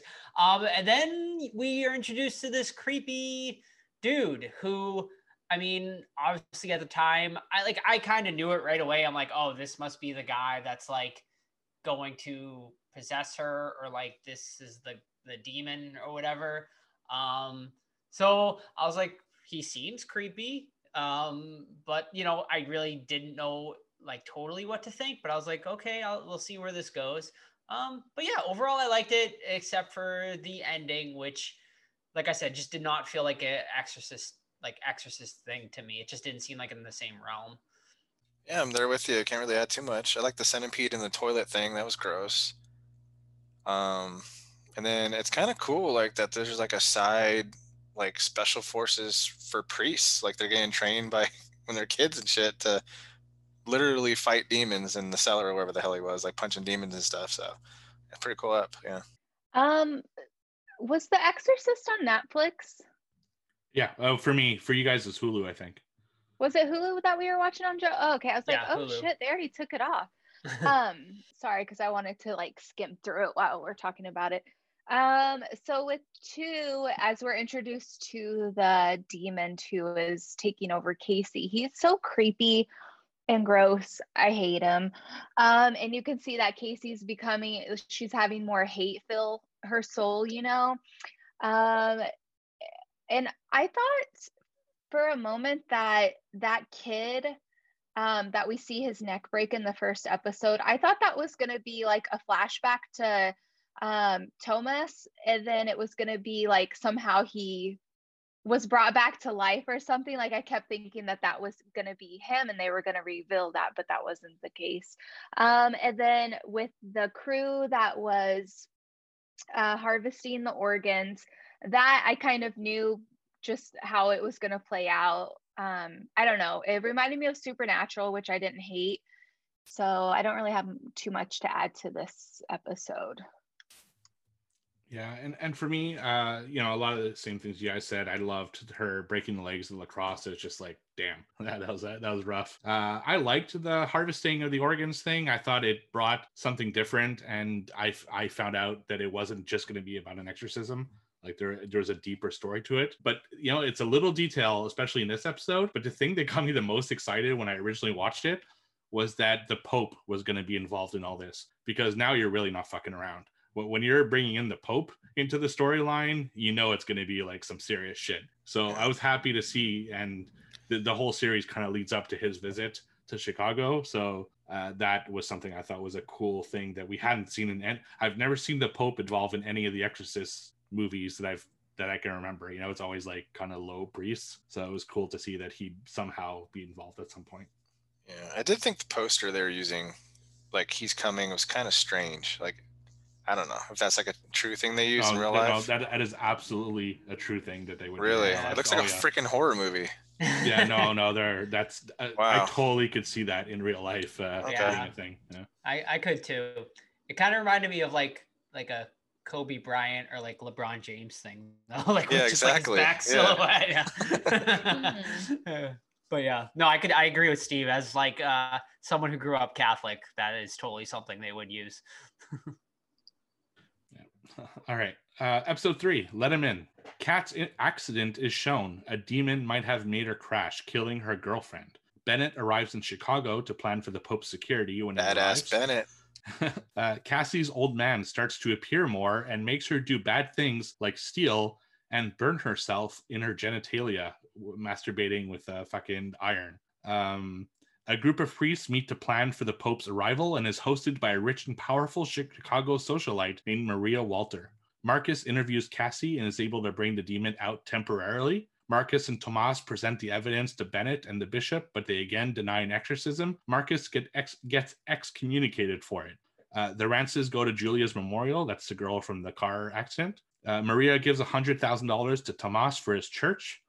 Bennett tells Marcus that the church might be compromised and gives him a list of people to go visit. Cassie leaves Julia's memorial and on the subway on the way home gets harassed by a guy. Her demon makes out with her, which is the grossest fucking scene in the series. And then she turns and destroys the guy, including ripping his jaw. She then pees herself. Uh, yeah, so interesting episode and yeah. very fucking brutal end. What do you guys think of this one? Do you think she was masturbating? I thought she was just burning her vagina. But and she, she was just getting off on the pain. Yeah, she was like Maybe. enjoying it though. She, I, I don't know. She, I don't think she was masturbating with it, but I, uh, yeah, I it, she, it, was the phallic symbol yeah. of the iron. I mean, I think she was. Yeah. Yeah. Yeah. Um. Yeah. There's there's a lot to take in in this episode. Now that you talk about it, I liked this uh, episode. Yeah. It's yeah. coming together now, definitely. This and, this was a. Oh, go ahead. Sorry. Tom. No, I was gonna say the bishop. You can tell something was up with that fool. You know how quick he was to dismiss him. Um, and then that chick too, she's fucking shady. And I hated, I hated how she looked too. She always had this like, like I'm a, almost gonna smile.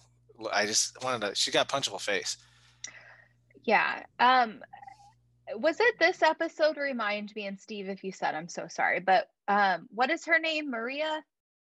Yeah. Um, where she's talking to Angela, and Angela like gets the phone. Was that this episode? And she's like, "It's fine." Yes, it was. Yeah, it was. Mm-hmm. Like, just I knew something was going on with her when Angela was like on the phone and she's like, oh, or she's like, I gotta go do something, and the lady was just like, mm-hmm.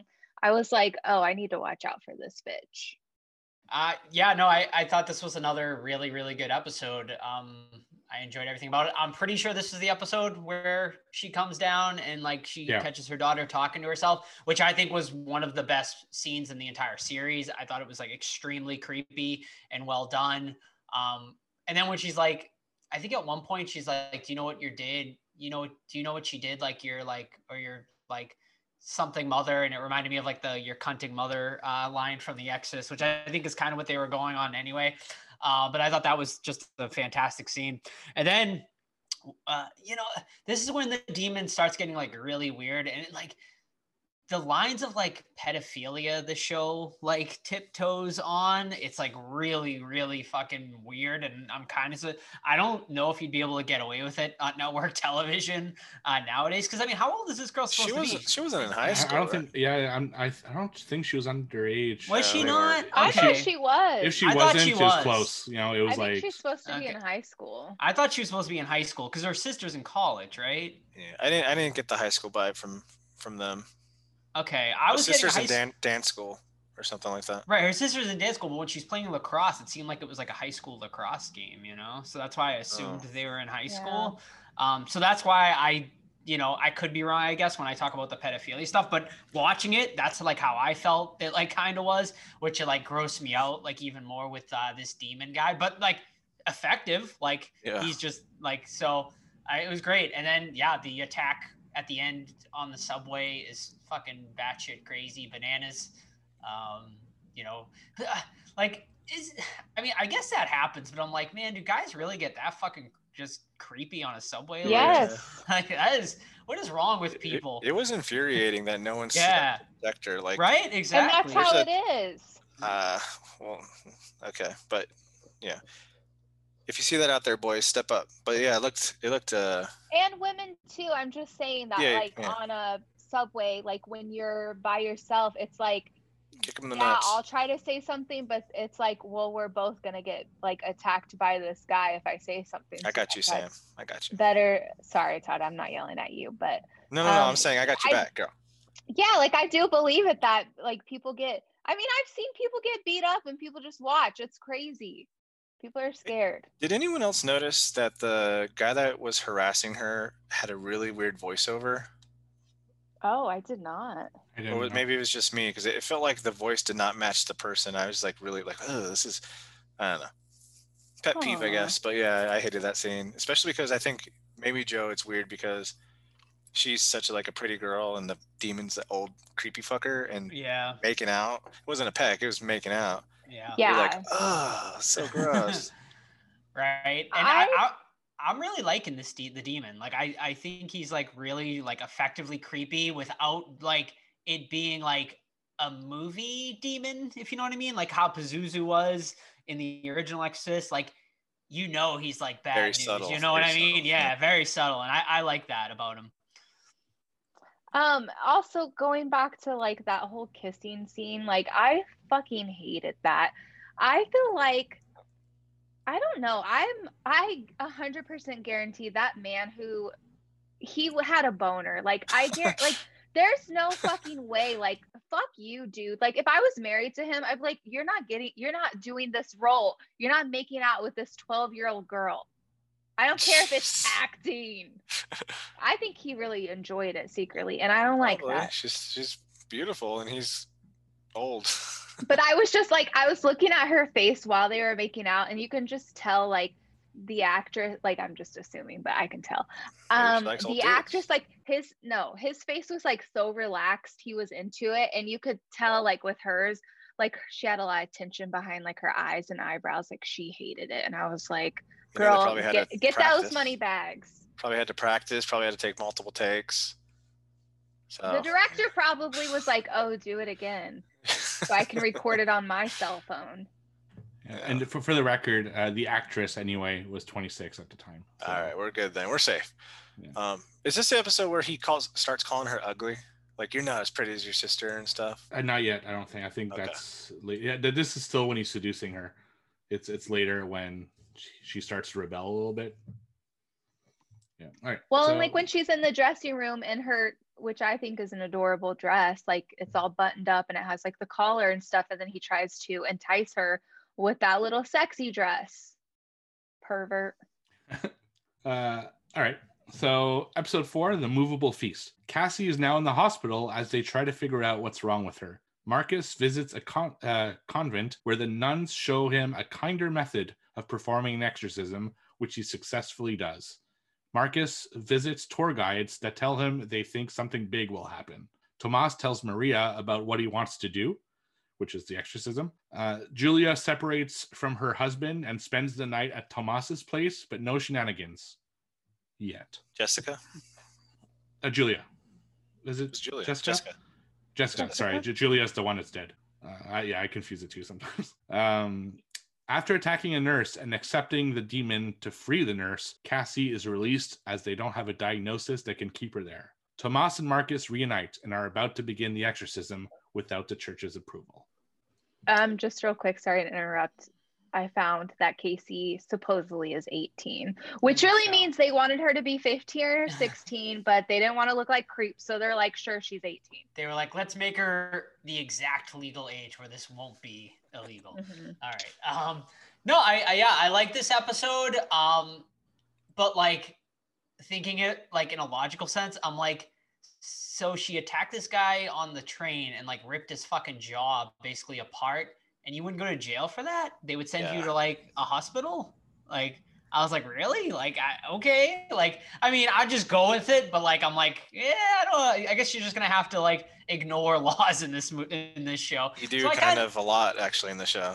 yeah, right, Yeah. totally. Um, so that was like, uh, like I would have liked to have at least seen the police kind of like maybe get involved a little bit here or something. But I'm like, uh, whatever. Okay, she's got mental problems. Like, they, you know, that's like what they're perceiving it as on the show or whatever. Um, but yeah, I mean, I thought it was a really good episode. Uh, once again, I really liked um Marcus going to this nun convent, and I really liked like all of that interaction. I love this main um, the mother character who we you know learn to learn more about later but i liked the introduction of her in this episode and i liked her you know throughout the show pretty much um and yeah it was like a really uh interesting thing to see like kind of like the loving aspect of an exorcism which you know turns out to be a pretty pivotal pivotal pivotable i can't talk um stuff in the show but uh yeah good episode Demon's an asshole, man. He starts turning into a giant prick in this one. It's yeah like you really start feeling bad for Casey in this one because he's just oh like, yeah talking shit. Yeah. That nurse is so nice to her and he's choking her out. It's like this is where it really like turns a corner and gets serious. Like, all right, here's, here's what we're doing. But he yeah, started? Has he started deteriorating yet? Because like you know, like throughout the show, A little starts, bit. His, his feet Yeah, and his hands are Yeah. a little get, uh, getting a little black. Yeah. Yeah. Mhm. Yeah, and just to answer your question, Joe, uh, they don't do a good job of explaining in this episode, but they do later ex- uh, explain that the chief of police is in on it. So that m- yeah, has a lot to do with why Right, she, she yeah. gets constantly kind of let out. And we see Right. that overtly in a later episode where That's yeah, that's that is true. Yeah, I mean, I wasn't like thinking about that. Um, like even like in the later episodes, I didn't like think back, but now that you say that, it does make total sense. All right. You got anything, Sam, on this one? Um, no, I was just gonna say, like, when Joe was talking about the laws, I was like, well, they're gonna make sure, especially if she has like mental problems, they're gonna put her in the hospital um, and keep her there until she's like not gonna hurt herself, and then they're gonna come after her. But But they don't. Like you, you know, she gets released. Like they put her on the seventy-two hour hold, and then they just let her go. Yeah. but then yeah. they can't. No one can find her though. no Yeah, charges filed by the potential rapist either. Right. He, he can't he Fuck, can't speak. fuck that so- guy anyway. yeah, I mean, he deserved what he got. Yeah, he did. um, He's gonna have to eat through a straw the rest of his life, but you know. Yeah. All right. So before I go ahead, I just want to say this to the audience. If you haven't watched this show, stop the interview now. Stop the episode now and listen to it once you've uh, watched the show because this is the episode that I've been keeping from, you know, this, the other squad members for the last four years because this is what to me changes the entire show's trajectory. And I just, I would, it, it it's really better if you don't know the twist going in. So yeah, definitely. spoiler warning from this point out something big happens in this one so that's episode five through my most grievous fault so in this episode the exorcism begins Cassie tells something to Henry about Angela that deeply disturbed him. He tries to confront Angela, but it isn't until he finds proof in an old Bible he found that he tells Angela to confess her secrets. Kat begins to worry that Cassie needs doctors and not priests. Cassie uses the priest's weaknesses against them. Marcus uses uh, Marcus's mom and Tomas's mom and Jessica play a role into the mind games that the demon is playing on uh, the priests. Uh, Tom, Tomas, once he is expelled from the exorcism, uh, goes and sleeps with Jessica. Uh, Kat calls the cops. Marcus is arrested, and Cassie is brought away by ambulance. Then Cassie destroys the ambulance and violently kills the paramedics and runs away. Marcus is then freed from jail by Bennett and warns that Cassie could be going after the Pope. And finally, Angela confesses to Tomas about her dark past and how she tried to go on a better path by changing her name. She talks about her mother as a mysterious person pulls up to her house. She tells Tomas that her name is Regan MacNeil, just as the mystery person is revealed to be her mother, Chris MacNeil.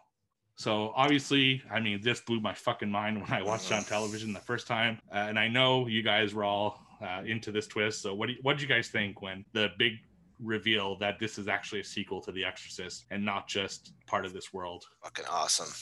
I loved it Fucking so awesome, yeah. much.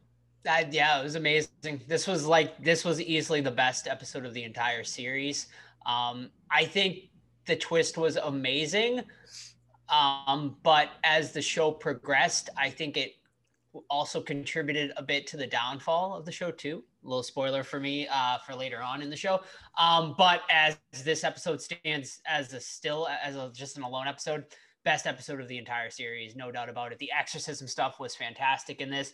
I loved um, just like the full on um, you know her in her full on demon mode in this one with like the demon dude's voice just like really effectively creepy um, great stuff. And like you know obviously the the father tomas, tomas stuff gets good here too like with him you know a man questioning his faith kind of going against his beliefs in the church and stuff like that by going and finally uh, giving into temptation with uh, Jessica and stuff like that. So there's a good, um, you know, ebb and flow there with that. And uh, yeah, just a great episode. And I, I did not see this twist coming whatsoever, like at all, which I, I know Steve, you had mentioned that it, there are hints throughout the show. I didn't get any of those hints like at all. So when she was revealed to be Regan, I was like, oh fuck, that's like that's awesome. Like so I was really excited and yeah, awesome episode. It was Tomas eating Casey out in the room. What? Tomas eating Casey out? Yeah, because remember he tells her to like he she makes him go down, and then You his mean head. Je- you mean Jessica? No, not Jessica. No, she means Cassie during the exorcism. Yeah, when because Marcus Oh. walks in and he's like, "What the fuck?" and he I, pulls I think off I his think that's what was about to. I don't think that's where what happened, She- but that's what was about was to happen. seducing him. Yeah. Uh, Similar to her Regan being, you know, Oh yeah, yeah, yeah. you know yeah. the same thing he she did to her mom, unfortunately, in the uh, movie. ugh.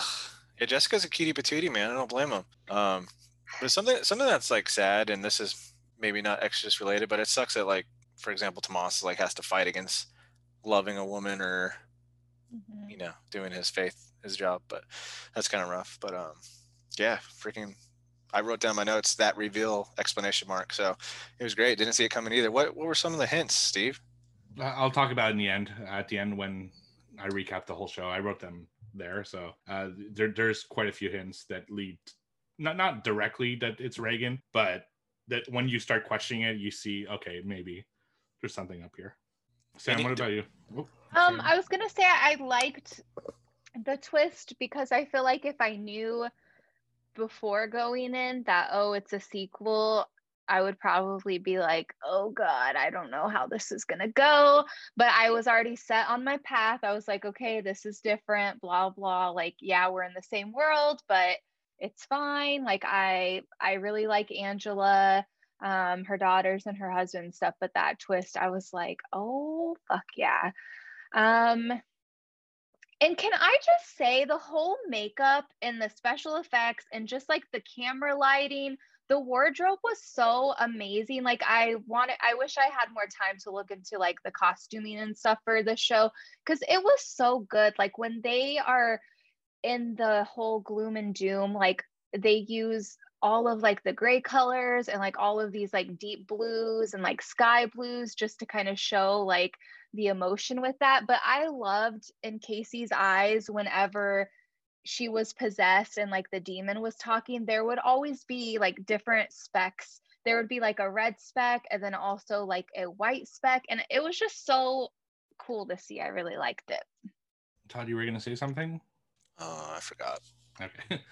Uh, one last question before we move on. Um, now, now knowing that Regan and Chris are in the show, did it Oh, bother remember. you? Oh yeah, go ahead. Would you guys have liked Linda Blair to reprise her role? Yes. Yes, but that would have given away that there wouldn't have been a twist, right? You would have known right true. away. Yeah. Uh, Yeah. But I think uh, Linda Blair, I don't think does acting anymore. And Yeah, I don't think so. I so. think Geena Davis kind of looks like Linda Blair today.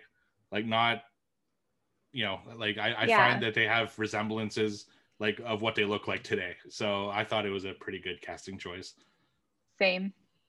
I would have liked to at least seen a cameo for Linda at some point in the show. I, and they probably did maybe They offer probably it to tried, her. yeah. but probably just didn't couldn't get her. Right.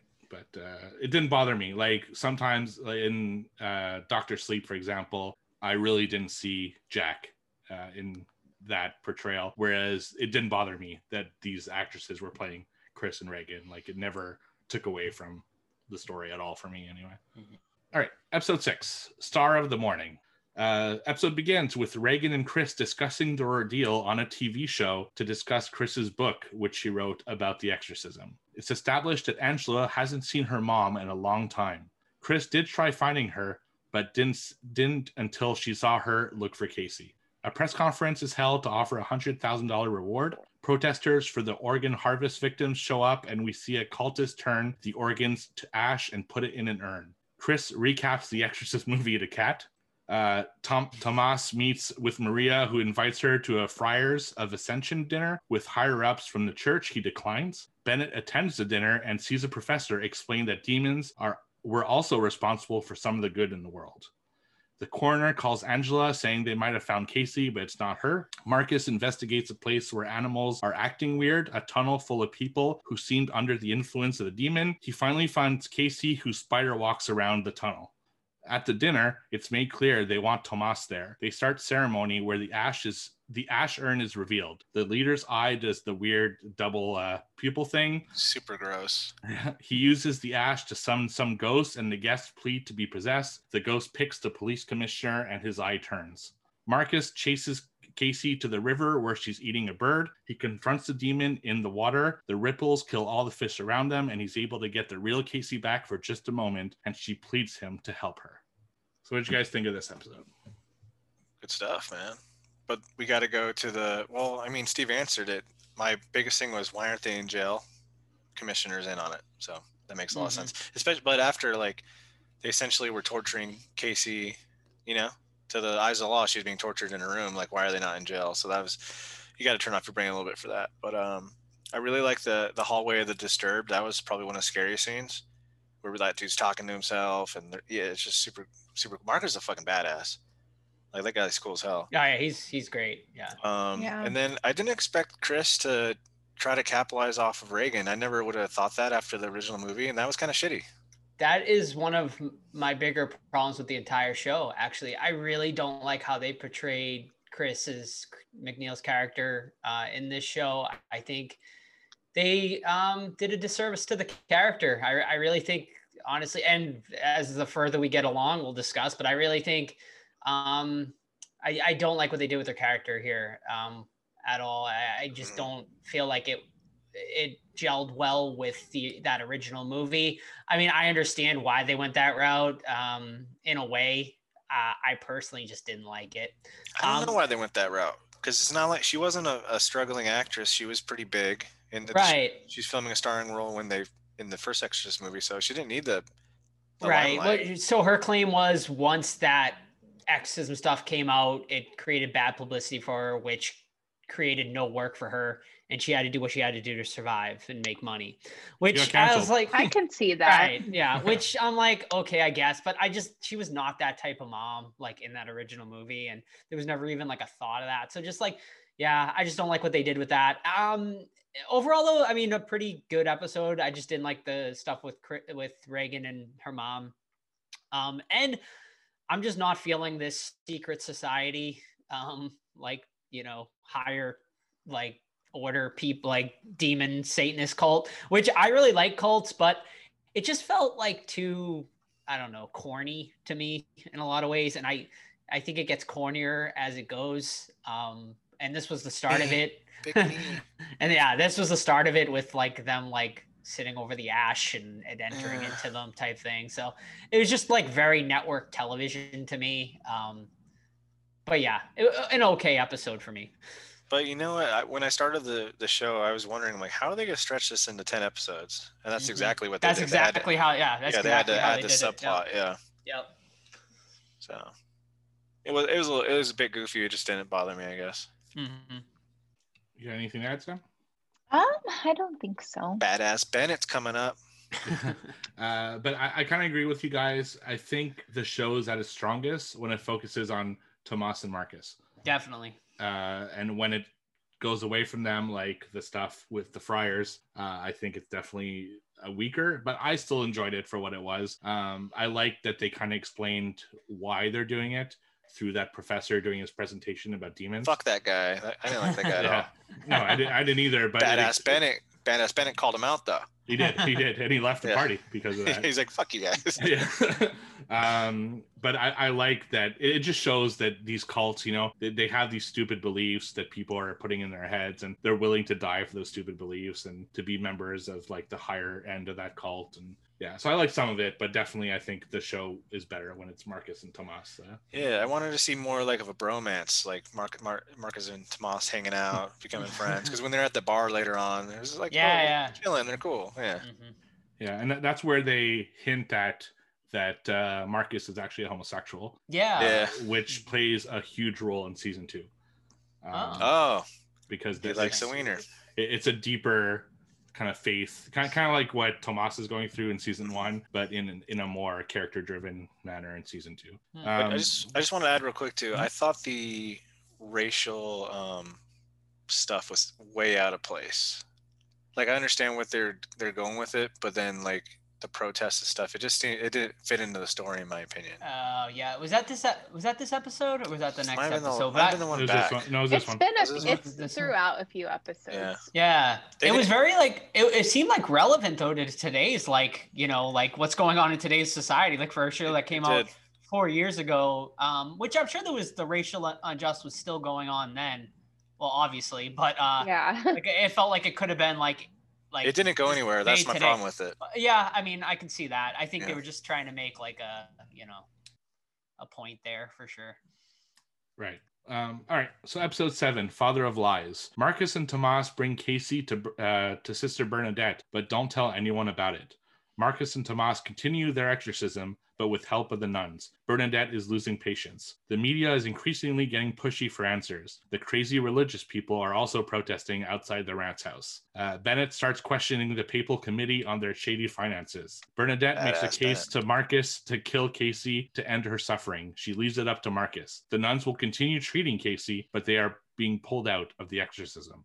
Bennett tracks a suspicious landscaping company from the papal committee and it brings them to a warehouse. There, he finds that bodies are being burnt to ash. He then finds a pile of dead bodies and is then attacked by possessed workers, but he manages to kill them all. He notices one of them does the suspicious eye thing. Tom- Tomas gets arrested and released after losing his cool at a pharmacy thanks to interference from Maria. And just as Marcus is getting close to putting Casey out of her misery, which he chooses not to, Tomas brings Angela to Casey. So what do you guys Badass? Bennett, badass Yeah. Bennett, dude, going Yeah, he- off, he's awesome. Yeah. kicking ass. John Wick. Uh, I yeah, this I I, I enjoyed this episode. This was a this was a solid. I liked it a lot better than the last episode. Um, you know, obviously because we get like you really start to like. I really thought she was gonna die like in this episode. Like she was looking so frail and weak in this episode, and you know the all the nuns and the the main mother there is ready to just like put her out of her misery and you know uh So yeah, I mean, it was it was good, very good. Uh, and then yeah, badass Bennett, like Todd says, is just is great, and that's uh, It's fucking that scene, ass, dude. uh, yeah. a- And uh, Father Tomas just losing it on that dude who just will not get out of his personal space there. I mean, how can you blame him? um, but yeah, no, so, solid episode. I even like uh, Badass Bennett when he's calling people out. He's like, "Why the fuck are you in this meeting?" Mhm. Dude, he's, he's just a badass man. No bullshit. I like him. You got anything to add, Sam? Nope. All right.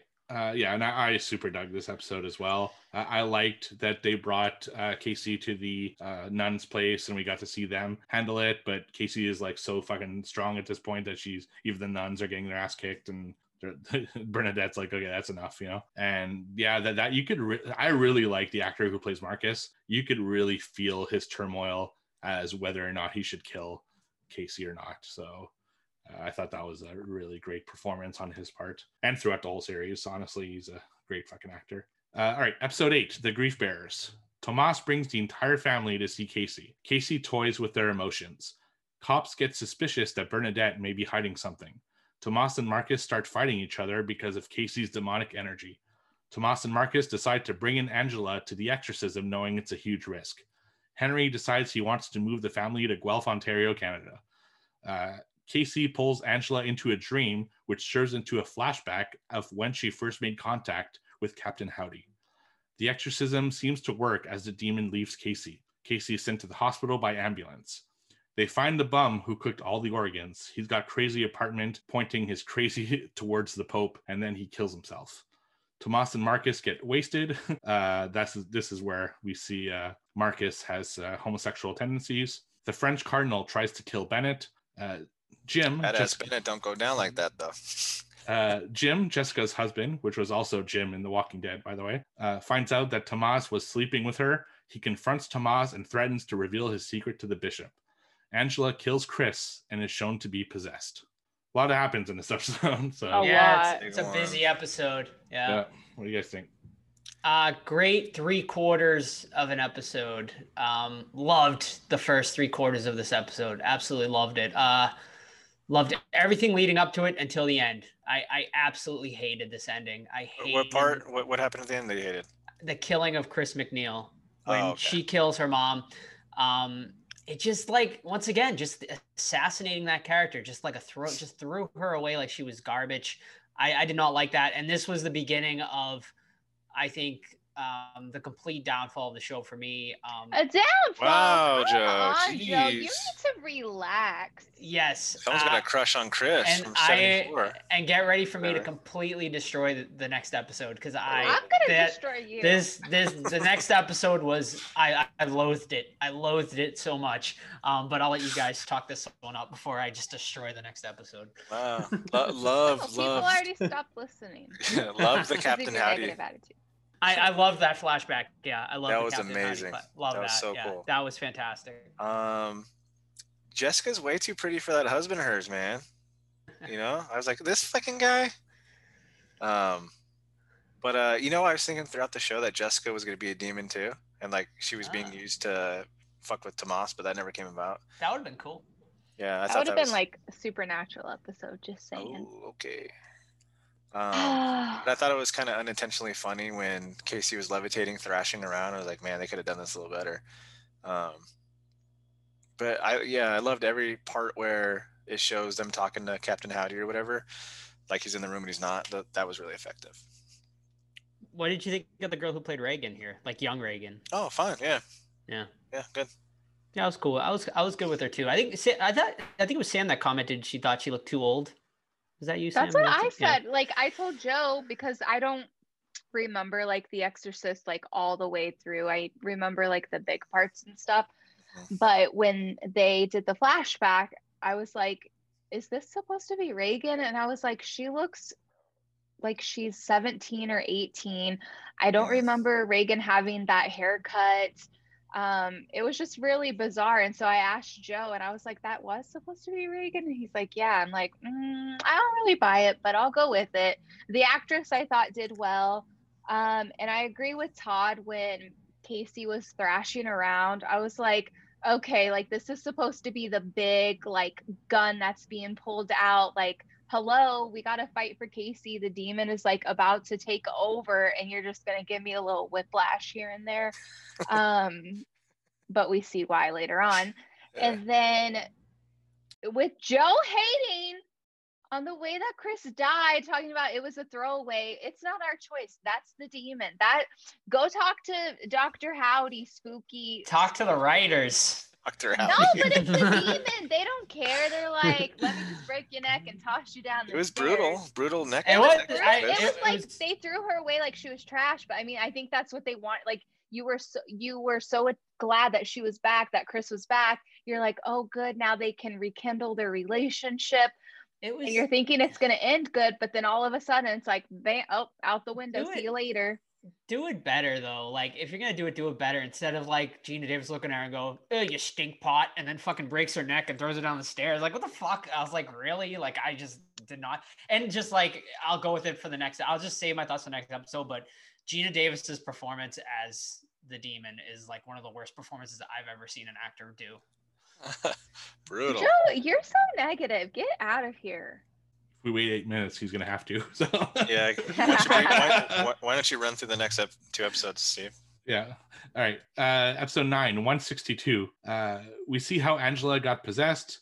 She told the demon to take her instead of Casey and spared her life. Angela visits the friars and toys with them. She tells them they're weak, tells Maria why she'll never be one of them, and Pazuzu is name dropped for the first time. Tomas is offered a much better church, which he reluctantly agrees to, but they are shutting down his parish uh, anyway, so he didn't really have a choice. The tour guides find out that Simon is a demon and they text Marcus proof. They are then killed for it. Angela kills Bernadette and the nuns after Bernadette tells Angela she knows that Pazuzu is in her. Angela acts weird with her family, including almost getting sexual with Kat. Marcus confronts Gross. Simon. Simon tells him his plan to kill the Pope. Other priests come in and tie up Marcus. The Rances try to escape, but Angela catches on. She tortures them until Tomas comes in and confronts her after reading a passage in Chris's book. I'm just gonna say one thing and then Joe can go on his ramble. You want to talk about throwaway? What about the two friends of Marcus? Like literally, they were like a little family in the RV, and then Marcus comes back and oh, I'm supposed to just take it that they're just dead. I don't get to see how they died. I I didn't like their characters to begin with, so I was okay with them dying. Yeah, I thought that was the goofiest part was those two characters. yeah, It was like supernatural. I'm telling if you guys, you guys need to watch Supernatural. it was goofy, but it was it wasn't nearly as bad. And I like listen, I like Geena Davis. Like I I do like her. I think she's a fine actress. I think she was great up until this episode. Her in like full demon possession mode, just like I, I hated it. I hated everything about it. I thought the performance was just not believable, like whatsoever. Like you go to you look back at the daughter being possessed, totally bought that. Fantastic performance. It just maybe just because it was like an adult woman doing it, it just like did not work for me. Like Are you talking about the parts where she's physically like growling and shit, or the parts where she's walking around saying like "I'm gonna the win"? The part where she's the part where she's like walking around yeah. Oh, being And all, she's like, like confident. sassy. yeah yeah yeah. Just did i just didn't like it. I didn't buy it. I thought it was cheesy.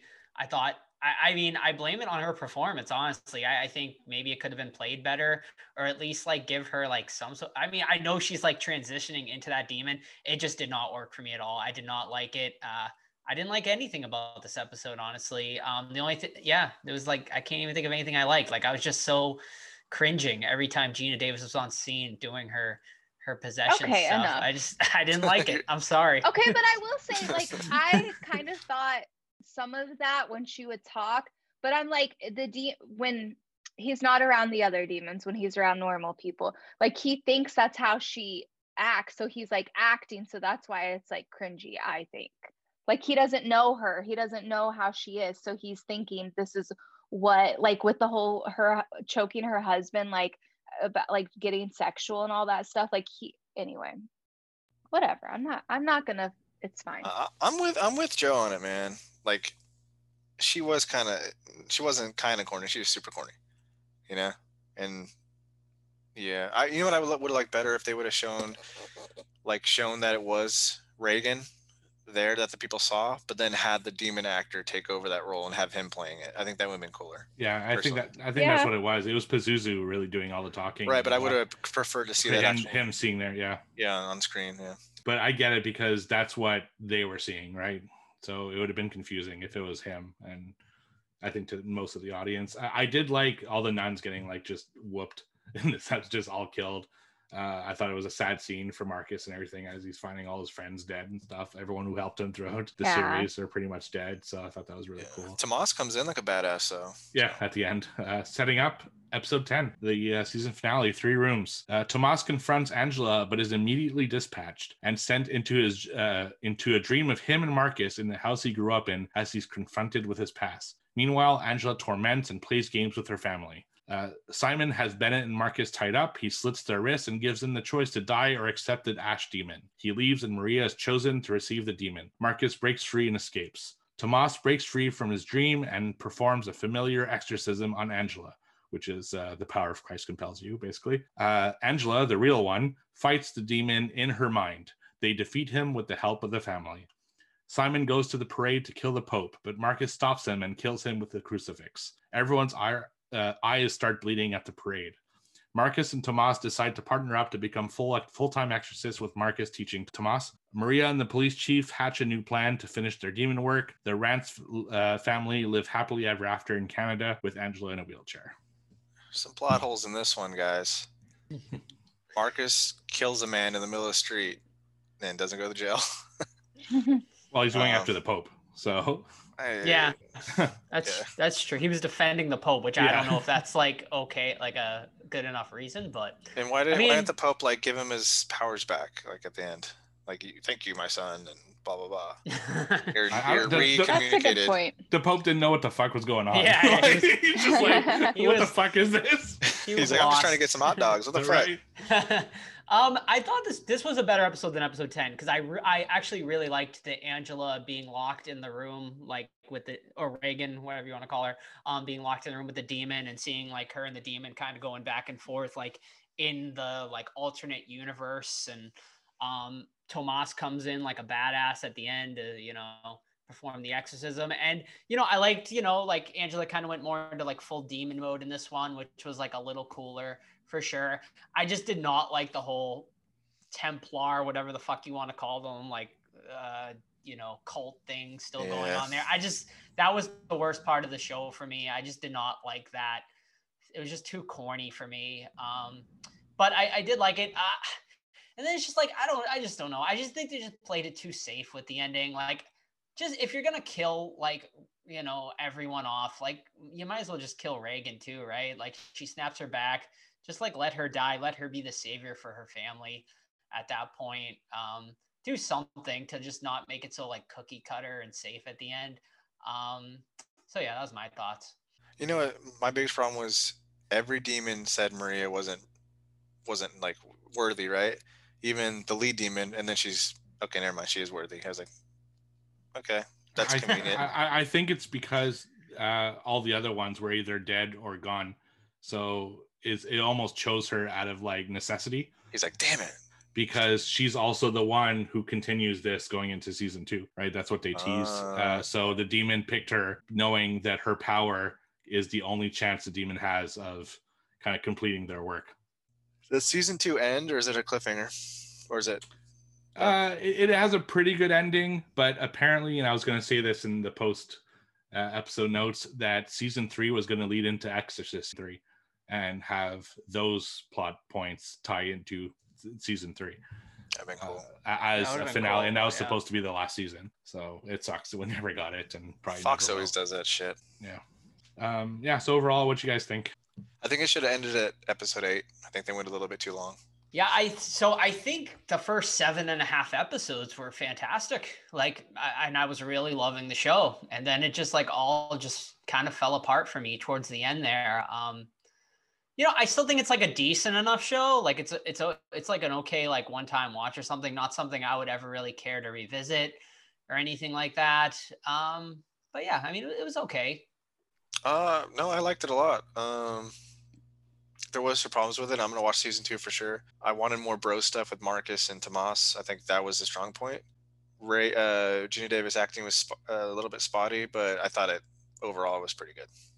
I will also be watching season two. Um, I would recommend checking out season one. Um, some of the spots and the things that Joe has said and Todd has agreed with, I can kind of see too, but it wasn't awful. Okay. No, no, it, it certainly was not awful. I, I will say that. Like, yeah, I was harsh. I was harsh on it, but the, the at the end of the day, it is a network TV show on Fox. So I am I, I am probably being a little too harsh on it. Um, I, I and honestly, I blame the writing a lot, honestly. But it, you know, it is network television, so I know they do have to play it a little safer. I mean, had this show been on like HBO or something like that, like I know, I think me and Steve had talked about that. Um, I, I think it probably would have been a, an amazing show. You know, instead it just like kind of falls to being an, an okay show. But I, I do agree. Uh, I think Todd's, or I think we all kind of agree. Marcus and Tomas are just a plus on this show. Yeah. Like fantastic, fantastic characters. I, I loved most of the time they were they were on screen. It was just everyone else is where I started having problems. But I have I have nothing bad to say about Marcus and Tomas. I, I loved them. Steve, third time around, better or worse? Same for you. Uh, different. Uh, I I would say it. Pro- my score is probably a little bit lower. Uh, if I'm like looking at the points more. But there are things I noticed, which I'll, I'll go quickly into it. Uh, Marcus was basically Father Merrin. You know, he had the hat, the jacket. Uh, you saw him in silhouette uh, a few times throughout the episode. He's just a younger version of that character. Tomas was basically Father Karras. I mean, I, I forget which character. I think it's Chris MacNeil that says basically, uh, "You remind me a lot of Father Karras." And even when he goes to work out, he's wearing the same gray sweats that Father Karras wore in The Exorcist when he works out. Um, and Cassie is basically Regan. She uh, she pukes the green pea soup. She pees on the floor. Uh, when she's at the hospital, she has like the nose sticker uh, the same way Regan did. She does the spider walk. She says, "What an excellent day for an exorcism." Uh, there are so many hints towards her basically being Regan. And something that I noticed is Regan or Angela.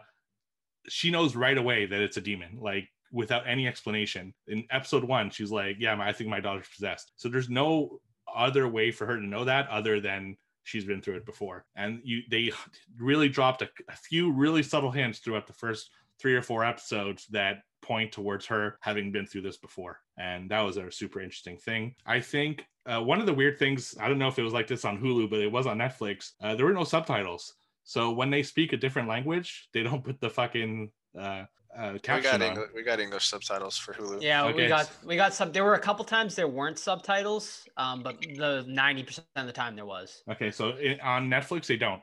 um, now, thankfully, I speak French, so I understood some of it. When um, some of the priests were talking to each other, I could understand that part of it. But when they were speaking Spanish, I thought at first, oh, it's not important. But then it just went on and on. I'm like, what the fuck? So I'd had have to manually go on to turn on the subtitles, which was interesting. Uh, I think the the reasons the show ended up getting canceled is one, it should have been on fucking HBO or Netflix, and two, they did the opposite problem of Doctor Sleep. So Doctor Sleep, they promoted it as a sequel to The Shining, but the name didn't have it, so no one knew it was a sequel to The Shining.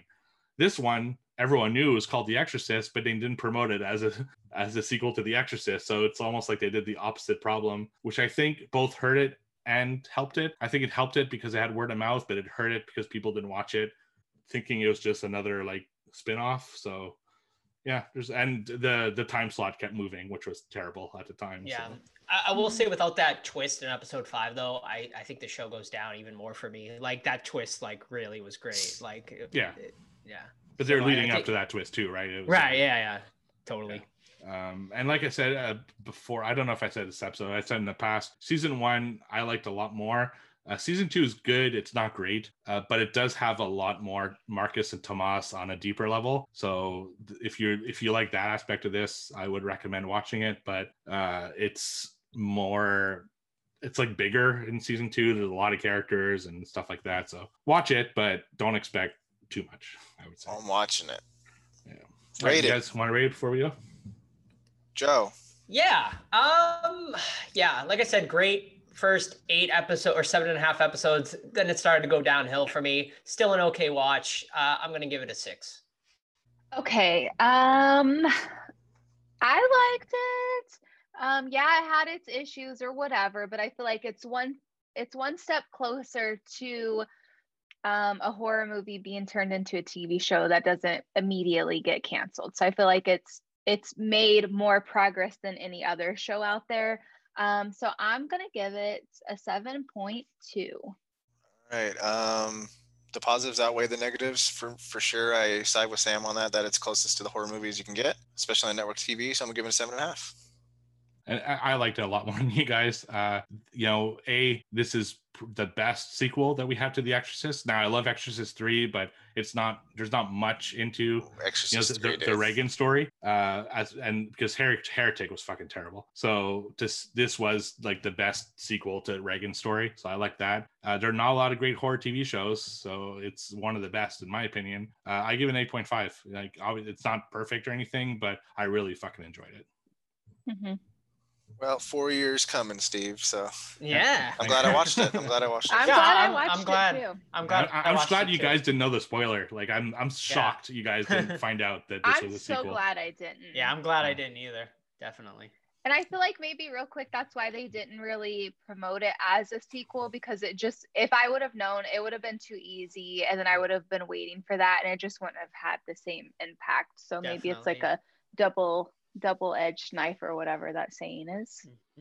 hmm Yeah. So there you go. The Exorcist done. Uh, Done. next week, are we doing Willy's Wonderland, Joe, I or you want to do your birthday? So no, I mean, I think let's do Willy's Wonderland um because we have an interview with the director.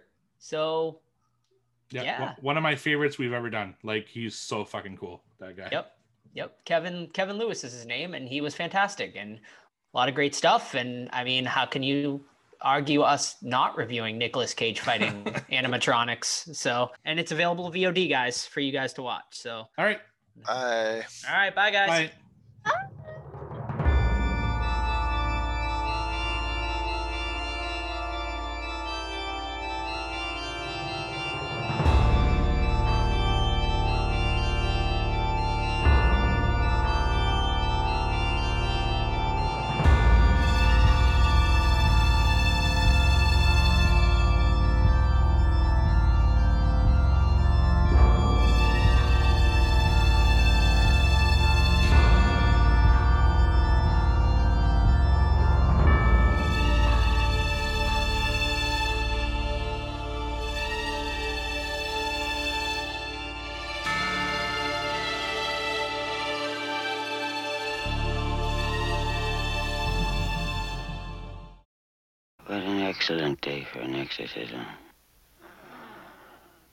Like that? Intensely. But wouldn't that drive you out of Regan? It would bring us together. You and Regan. You and us.